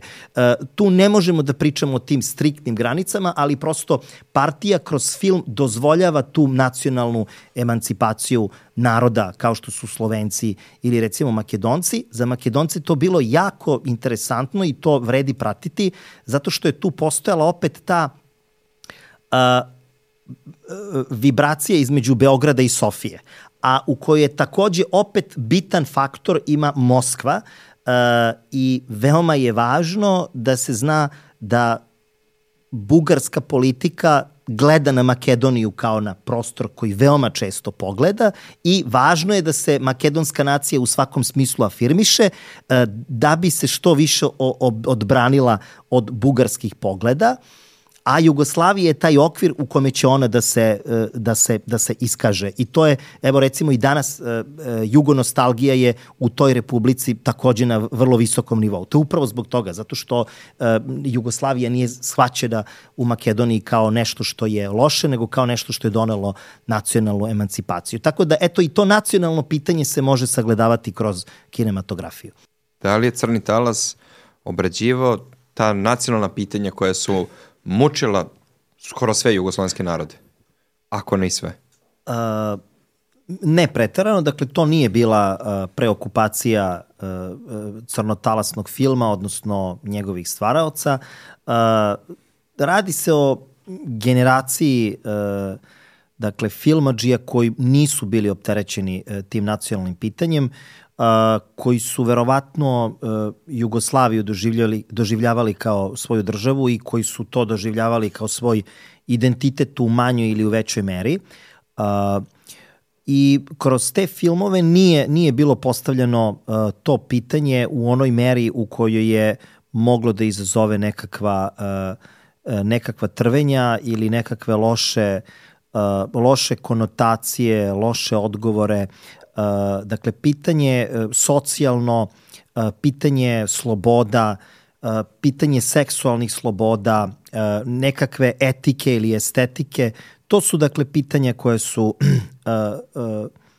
zaokupljala crnotalasne reditelje, pisce tekstova, dramaturge.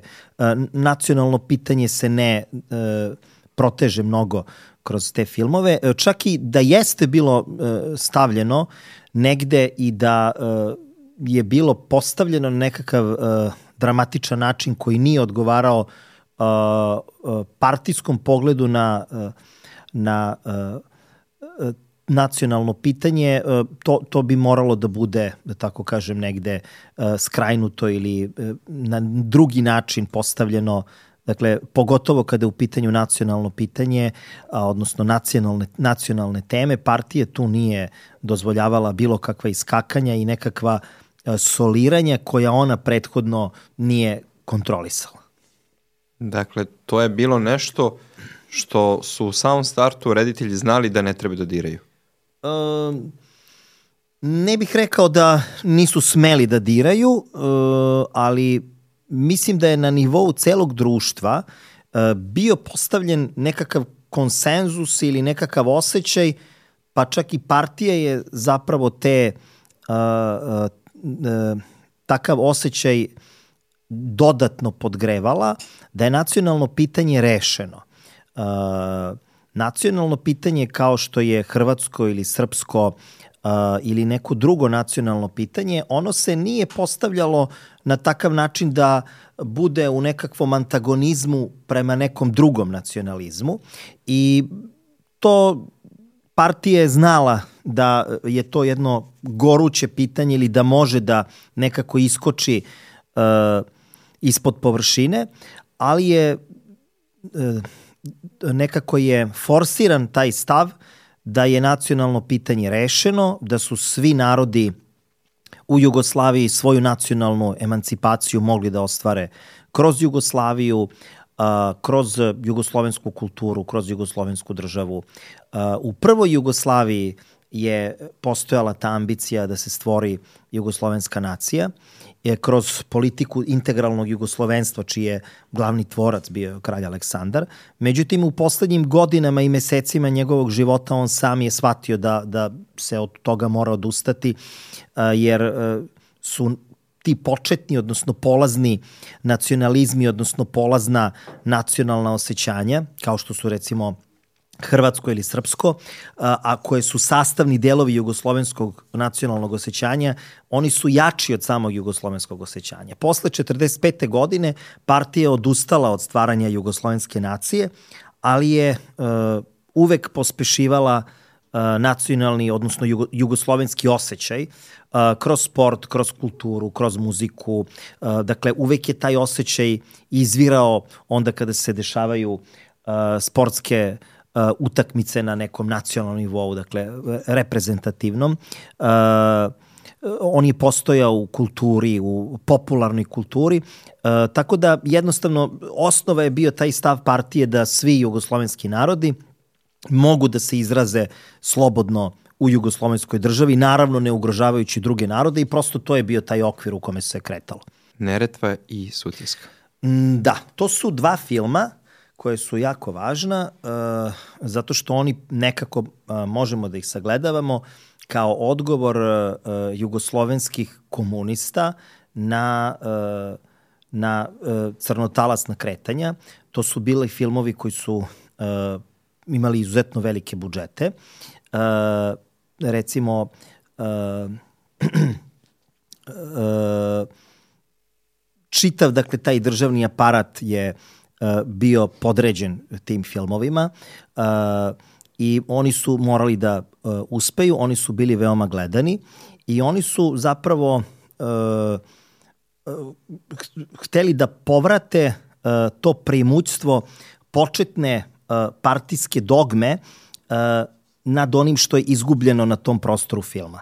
Naravno, tu je moralo da dođe do, neke, do nekog osavremenjivanja. Znači, poetika tih filmova morala je da bude moderna, moralo je tu da bude akcije, moralo je da bude neke uh, jurnjave, uh, nečega što će u tom nekom dramaturškom smislu uh, držati gledaoca uh, uh, pri tom filmu.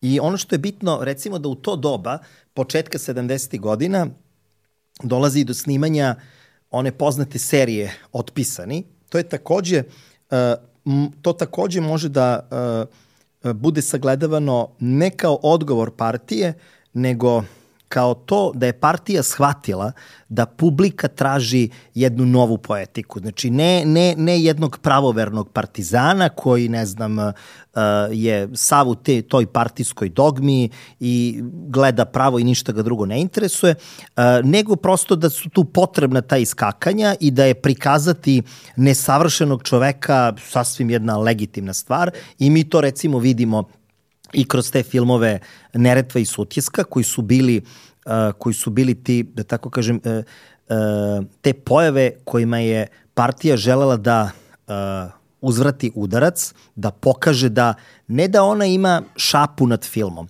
nego da taj vrednostni sistem koji ona želi da forsira, da on ima još prostora, da se njemu može dati šansa, da uh, je to nešto što može da fascinira ne samo Jugoslaviju, nego da fascinira i svet. To su bili filmovi koji su imali svoju, uh, svoj život na, na, na nekom svetskom tržištu, da tako kažem.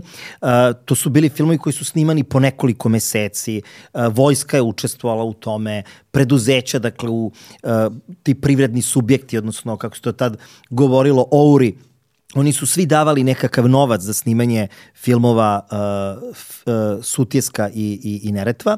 Uh, i pomenuću opet dakle uh, uh, tu seriju uh, otpisani pa posle i povratak otpisanih. Uh, to je to je bio jedan dobar uh, poduhvat jer vre, recimo vezano za uh, za uh, tu seriju, ona zapravo u svemu uh, ispunjava ono što želi da vidi uh, moderni gledalac tog doba i ono što je još važno kada govorimo o toj seriji, mi već govorimo o vremenu kada, ako ništa drugo, bar dobar deo Beograđana u tom trenutku ima televizijske aparate i oni mogu da gledaju to preko uh, svojih dakle uh, televizijskih uređaja i sama činjenica da je snimana serija govori ide u prilog tome da se da je, da je televizičnost stanovništva uh, došla na zavidni nivo i partija to locira. Dakle, oni imaju statistički podatak koliko ljudi u Beogradu ima televizor, koliko ljudi gleda te televizore, odnosno prati televizijski program i prosto oni se, oni se u odnosu na te podatke ravnaju, tako da vezano za recimo film uh, Neretva, uh, imamo jedan interesantan podatak, dakle da, da je tu bio jedan spor sa uh, Bugarima, pošto je bila snimljena neka scena uh, koja je bukvalno se radi o dve ili tri replike koje se tiču uh, bugarskih careva iz, iz srednjevekovne epohe. Uh, uh, bugarski partijski radnici su reagovali pošto su videli scenario, pa je onda to izbačeno da se ne bi, da se ne bi pravila konfrontacija sa, sa susednom Bugarskom, što je bilo vrlo onako interesantno. Ja uh, sam imao priliku da gledam te scenarije, odnosno knjige snimanja. Ono što je sasvim sigurno jeste da, da je to išlo uh, kod Tita, Tito je to gledao uh, i prosto uh, uh, on je kontrolisao scenario, uh, ne u smislu kontrolisao ovo, stavite ovo, izbacite ovo je ovako, ovo nije ovako, nego prosto njemu je to bilo dato da, da ovaj, pogleda i da prosto da neko mišljenje o tome. A zašto, zašto, da li je u stvari Josip Broz Tito bio zadovoljan Richardom Bartonom uh mhm. -huh. kao glavnim glumcem filma Sutjeska?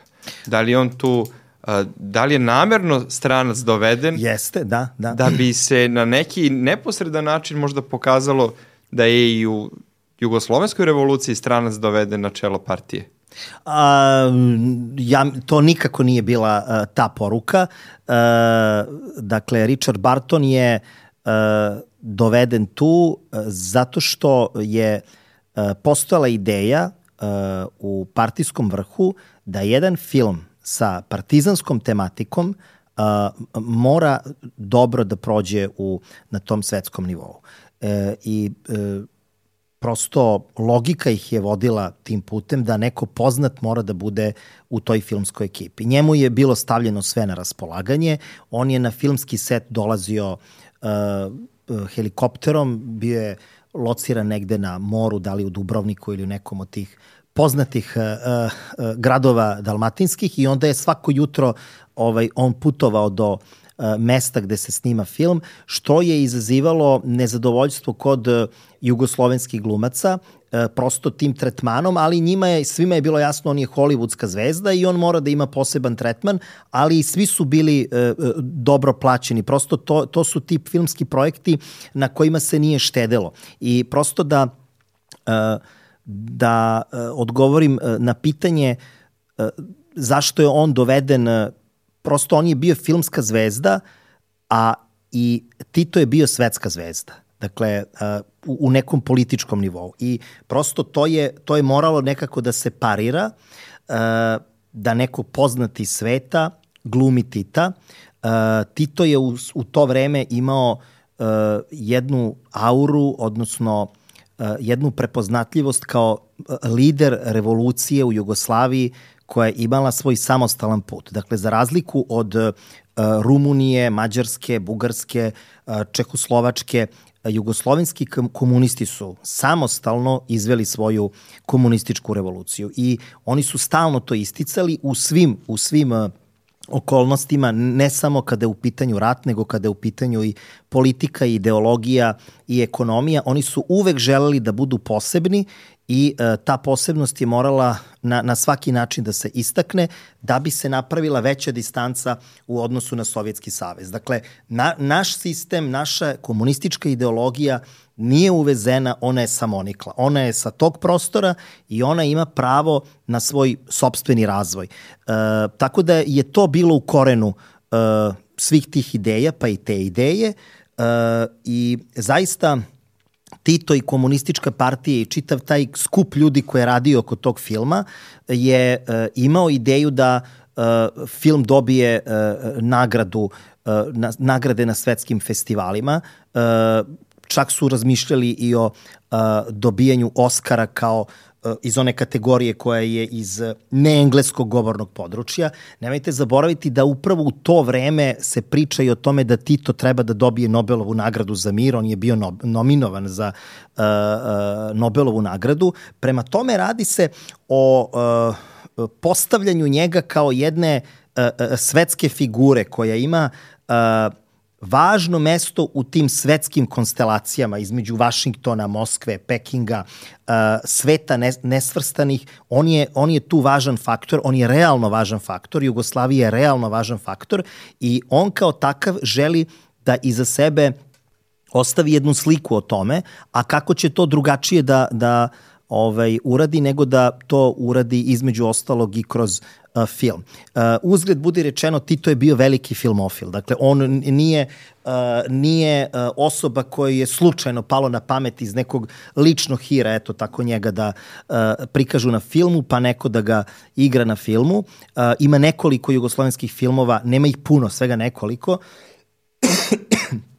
u kojima se Tito pojavljuje kao filmski lik. Uh, I sve je to, da tako kažem, jedno građenje uh, kulta ličnosti koje se vezuje za vreme početka 70-ih. Znači, mi smo imali taj izlet partije u proces demokratizacije koji traje od početka 60-ih, doživljava jedno ubrzanje 66. Uh, imamo, imamo 68. Uh, studentske demonstracije, imamo dakle, demonstracije i u Parizu studentske, imamo seksualnu revoluciju uh, tih, tih godina, imamo skidanje tih partijskih rukovodstava uh, republičkih u Hrvatskoj i u Srbiji i u jednom momentu, znači Tito kaže uh, dosta, ovo je previše i sad prosto pritiskamo kočnicu i pritiskanje te kočnice se vidi i na filmu. To se vidi kroz te filmove, oni su zaista moderni. Uh, recimo, Slobodan Šijan je rekao, malo pre Uroš postavio pitanje oko banalizacije, oko tabloida i tome slično. Tadašnji studenti uh, uh, fakulteta dramskih umetnosti ili mladi reditelji su sa podsmehom gledali na, na, na te filmove. Imate recimo u listu student, uh, se postavlja pitanje zašto se troše tolike pare za snimanje tih filmova? Ko to kontroliše? Ko dopušta da se tolike pare troše? Zašto studenti žive na, na jedan način, ne znam, oskudevaju u nečemu, a ovamo se troše o, ogromne količine novca za snimanje filma i to je zaista pisano u, u listu student. To, to, to je list koji je bio ozbiljan za tu studentsku populaciju. Naravno, postojali su i odgovori, postojale su polemike. To pitanje je na ozbiljan način postavljano, ali prosto partije kroz to pokazivala da ona sada stavlja šapu na, na, na tu filmsku produkciju. Ne kažem da ranije nije toga bilo, ali prosto sada to mora uh, da se kontroliše mnogo bolje i jednostavno tak, uh, odgovor na to smo imali na festivalima, dakle taj film je dobro prošao na, na nacionalnom festivalu, tako da jednostavno eto, uh, partija je morala da, da pokaže ko je u državi glavni i prosto da su, da su granice demokratizacije one koje partija odredi. Sa snimanja tog filma Sutjeska uh, Josip Rostitos iznenadio koliko Richard Barton pije, iako to da, bilo poznato. Yes. Pa u jednom momentu čak i prokomentarisao da ispade da je on u čitavom ratu bio pijen. Da, da, da, to, to su bili, Tito je posetio uh, ovaj, uh, snimanje filma, bio upoznat sa, sa, sa uh, tokom snimanja, on je primio Richarda Bartona na uh, Brionima i prosto uh, ja lično mislim da je njemu bilo samo važno da tu bude neka filmska ličnost uh, svetskog formata. Njemu je to možda bilo kao neka zabava, bilo mu je važno da film bude snimljen na na dobar način, ali društvo tih ljudi iz sveta filma, iz Hollywooda, iz jugoslovenskog filma, njemu je prijalo i to je prosto nešto što je njega prikazivalo uh, kao čoveka koji je okrenut svim sferama uh, nečega što je ljudsko interesovanje. Rekoh malo pre, on je, on je, on je bio veliki filmofil, uh, on je svako veče gledao film, dakle postojale su, to je bio prosto taj običaj, neki životni na, na dnevnom nivou. Rekli smo da su ljudi išli u bioskope, da su kasnije kupovali televizore i da su uh, te kuće televizijske u Zagrebu, u Beogradu, kasnije u Sarajevu, imale ozbiljne televizijske programe. Uh, tome može se posveti čitava jedna tema, e, e, recimo komunisti su jako negovali deči film koji recimo danas uopšte ne postoji, e, što znači da su oni mislili o tim generacijama koje nadolaze i to je bilo jedno ozbiljno stvaralaštvo i ozbiljna produkcija u odnosu na ono što je danas, ali hoću reći, dakle, postoje, postoje zabeleške koje filmove Tito gledao svaki dan. Dakle, iz kinoteke je postoje radnik koji je dolazio na dnevnom nivou u Titovu kuću i donosio mu filmove, on se dogovori sa njim šta on želi da gleda, film se donese, uh, napravi se projekcija, sutradan se vrati uh, i eto, zahvaljujući tome mi znamo recimo i tu anegdotu, to je poznata anegdota u tim filmskim krugovima da kada je Tito gledao rane radove Želimira Žilnika da je, da je projekcija prekinuta, on prosto nije hteo više to da gleda i rekao šta je ovo, zar je moguće da mi ovo snimamo? Ko ovo snima? Ko je ovo dozvolio? Što govori o tome da on se nije tako striktno bavio, prosto je postavio pitanje kako, kako nešto tako može da bude snimljeno i ja mislim da je u roku od možda nekoliko minuta ili već sutradan uh, cela Beogradska čaršija znala njegov stav o tom filmu. Tako da je sada bilo veoma rizično taj film nagraditi, uh, ali o tom filmu se pisalo u našoj štampi, u stranoj štampi. Uh, Želimir Žilnik je postao afirmisan kao reditelj upravo zahvaljujući tom filmu i on je snimio čitav niz i dokumentarističkih filmova koje takođe predstavljaju kritiku uh, jugoslovenskog društva, ali evo pošto sam pomenuo samog reditelja Želimira Žilnika, uh, uh, to, taj film zapravo pokazuje čitavu diaboličnost situacije jer bilo je, Želimir Žilnik je uh, rođen u Nišu, on je rođen u logoru, jer su njegovi roditelji bili komunisti koji su, uh, koji su bili zarobljeni u tom logoru. I uh, on je neko ko izrasta u tom uh, sistemu komunizma, ko jeste jedan od protagonista kritičkog filma upravo u odnosu na komunizam, ali on sam je komunista, on je levičar i kako sada vi tom reditelju da uh, zabranite film ili da ga uhapsite. To je bila kompletna a, a, a, nerešiva jednačina za komuniste. Kako čoveku koji je rođen u logoru zabraniti da. bilo šta. Da, i to je, to je, to je slučaj ne samo sa njim, nego i sa drugim rediteljima. Oni su svi bili ljudi koji su stajali na tim levim pozicijama, koji su bili članovi komunističke partije, koji su imali taj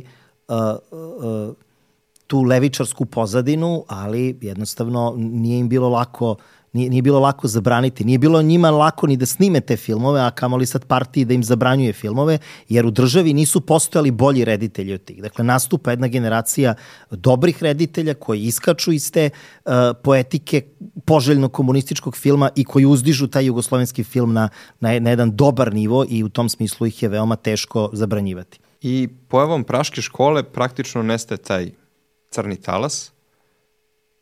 Da, on se polako, on se polako uh, nekako pomera u stranu. Uh, recimo, uh, naj drastičnije je prošao film Plastični Isus Lazara Stojanovića. Uh, on je čak uh, i osuđen zbog tog filma. Uh, zbog filma, golotinje muškarca u filmu? Da, zbog filma Plastični Isus i zbog čitave te uh, čitave te uh, tog prikaza uh, komunističkog sistema. Uh, malo pre sam rekao da uh, partija stavlja kočnicu na, na, na tu slobodu u, filmskoj, u filmskom stvaralaštvu i to korespondira sa jednom odlukom da se obnavlja Titov kult ili, ili se formira Titov kult. Ne, ne može sad reći da se obnavlja, ali prosto ide se na stvaranje kulta ličnosti I čitava ta decenija, poslednja decenija, poslednjih, deset godina njegove vladavine, uh, protiču u jačanju njegove ličnosti kao kultne ličnosti. A on ulazi u devetu deceniju svog života, gde svi ti, recimo, memoari, sećanja, uh, pokazuju različitih ljudi iz njegove okoline, njegovih doktora, njegovih saradnika, pokazuju da on sada dosta slabije kontroliše tu situaciju na jedan institucionalni način i prosto poseže se sada za tom, za tom idolatrijom. I jednostavno u tom filmu Plastični Isus je sam Tito nekako iz, izvrgnut ruglu, e, sam sistem je uh, prikazan kao, ne, kao uh, neki tigar od papira, kao nešto što, neka ljuštura koja nema, nema, nema u sebi neku punoću i naravno i u samom jugoslovenskom društvu se postavljaju ta pitanja da li uopšte, da li će opstati jugoslovenska država, kakva je njena perspektiva, e, šta će biti posle Titove smrti. To je nešto što se e, u partijskim krugovima priča, to je nešto što se u uh, društvu šapuće. Uh, to je vreme onog čuvenog vica kako počinje Titov testament. Ako ikada bude umro. da, da. Pa jeste, u društvu je stvorena ta slika da on nikad neće uh, umreti i da ovaj, će on... Uh, da je on jedna datost tu za, za sva vremena. Uh, I eto, prosto to se dešava i sa filmom koji može da provocira uopšte i stanje u društvu i postavljanje uh, uh, pitanja, dakle, njegovog kulta. E, tako da mi ulazimo u jednu novu zonu filmskog stvaralaštva. E, upravo ti godine kada nastaju e, e, crnotalasni filmovi, jedna ekipa mladih reditelja, snimatelja, e, scenarista se školuje u Pragu i oni na samom kraju 70, odnosno na početku 70-ih, sredinom 70-ih, oni, e, oni dolaze e, na, na, na scenu kao glavna ekipa uh, glavna ekipa koja, koja nosi tu jugoslovensku kinematografiju. Uh, oni dolaze iz različitih republika, tu je i Goran Marković, tu je Lordan Zafranović, tu je Rajko Grlić, nešto malo kasnije uh, Emir Kusturica. Uh, recimo, veoma zanimljivo Živojin Pavlović, koga smo malo prepomenuli, on snima film Ka Hajka. To je film koji uopšte ne liči na onu poetiku njegovu iz, iz prethodnog perioda. Znači, to takođe govori o jednom, jednom omekšavanju i tih reditelja koji su krajem 60-ih i početkom 70-ih uh, uh, provocirali. Uh, ljudski gledano, oni ulaze u neke godine koje ja sad ja sada da tako nagađam, uh, ne, ne tvrdim, gde realno mogu sebi da postavim pit, mogu sebi da postave pitanje a zašto bih ja sad snimao neke filmove zbog kojih ću da budem uh, proganjan, premeštan, usmeravan, ne znam, praćen ili tako nešto. Ne kažem da su to radili, ali prosto to je nešto što čovjek može sebi da postavi pitanje i prosto uh, dolazi ta nova ekipa nešto mlađa, uh, to su reditelji Praške škole koji stvaraju svoje filmove, koji su takođe provokativni, ali ne na toliko ne na toliko uh, dramatičan način koje partiji e, smetao. Oni takođe kritikuju sistem, ali dosta mekše, na, na jedan način koji je zapravo preneseno značenje, koje je jedan jedna, jedna uh, semantika, nešto što vi već to vidite u nekom drugom ili trećem planu, što može da bude i ne mora da znači. Gde se istražuju neki novi žanrovi, recimo Goran Marković, njegovi filmovi primjera radi uh, Variola Vera ili recimo film... Uh, Kad smo već kod uh, Lordana Zafranovića, samo uh -huh. da mhm. te vratim, uh, njegov čuveni film Okupacija u 26 uh -huh. slika da. iz 1978. ako da, se ne varam, uh, on je izazvao takve kontraverze, uh, čak su mu na zapadu i rekli da će dobiti Oscara ako izbaci onu čuvenu scenu iz autobusa, uh -huh, koju je on rekao da, da da može ceo film da baci, ali tu scenu neće izbaciti. Da, e, jasno. To, to je ovako vrlo e, kontroverzna scena uh, koja pokazuje to ratno ludilo, uh, koja se tu dotiče i uh, nacionalnog pitanja, odnosno tih nekih nacionalnih trvenja, ali uh, to je e, na ideološkoj osnovi. Znači, e, ako tu se pojavljaju neki četnici ili ustaše, uh, oni nisu, oni naravno jesu Srbi i Hrvati, ali on, to su neki koji, ljudi koji su ideološki zabludeli, ali ovi Srbi i Hrvati koji su ispravni, oni su u partizanima, oni znaju ne znam šta, šta i kako, tako da ta, ta linija razdelnica nije nacionalna, nego je ideološka. Uh, tako da prosto uh, uh, to su filmovi koji su doneli jednu potpuno novu e, novu estetiku, novi način razmišljanja i koji su bili veoma popularni, prosto oni su i dan danas ovaj e, dan danas su popularni i rado gledani. E, da, recimo Goran Marković, da dva filma koje sam pomenuo film već viđeno i uh, film Variola Vera, oni imaju, fi, oni imaju nekakve elemente i uh, horora, dakle oni imaju vrlo jasne tačke gde oni mogu da budu okarakterisani kao horor filmovi, uh, što opet bio jedan, jedan uh, uh, uh, da tako kažem, uh, izlet u neki žanr koji nije bio toliko prisutan uh, u jugoslovenskoj kinematografiji, da budem jasan, oni nisu osmišljeni kao takvi, ali prosto imaju te elemente, tako da su sada to bila neka nova uh, žanrovska strujanja koja nisu toliko remetila partiju, mada nisu ni ti reditelji e, bili uh, lišeni kritike, ali prosto to je bila već jedna malo lakša situacija uh, uh, u odnosu na taj period kraja 60-ih i početka 70-ih, zato što je prosto partija povratila onu, uh, on, onu kontrolu uh, koju je mislila da može da da uh, prethodne decenije, pa se ispostavilo da je demokratizacija otišla predaleko, pa je moralo da se, da se koči. Tako da, generalno i jedna i druga pojava, i Crni talas i Praška škola jesu interesantne za jugoslovensku kinematografiju. E, rekao bih samo još e, nešto, dakle, mesto koje je bilo centar jugoslovenskog filma, e, pored tih republičkih centara gde su se nalazile firme koje su proizvodile film svakako jeste Pula i pričati o jugoslovenskom filmu, ne pomenuti filmski festival je bila bi, bila bi neka šteta. Ono što je bitno jeste da je Pulski festival bio osmišljen kao jedna smotra jugoslovenskog filma još početkom 50. godina i tu se prosto brusila ta ideja o jugoslovenskom filmu kao nečemu što je zaista uh, uh, univerzalno nečemu što je nadnacionalno i jednoj, jednom nivou u kome je jugoslovenski identitet ili jugoslovensko osjećanje zaista uh, dosegao visok nivo. Uh, ako možemo da pričamo o jugoslovenskom identitetu ili jugoslovenskom kulturnom identitetu, onda svakako o tome možemo da pričamo uh, ako pogledamo jugoslovenski film. I danas svakako je isto kao što je nedvosmisleno da jugoslovenska nacija e, ne postoji, dakle, jel se prosto jugoslovenska država raspala i taj projekat je neuspeo.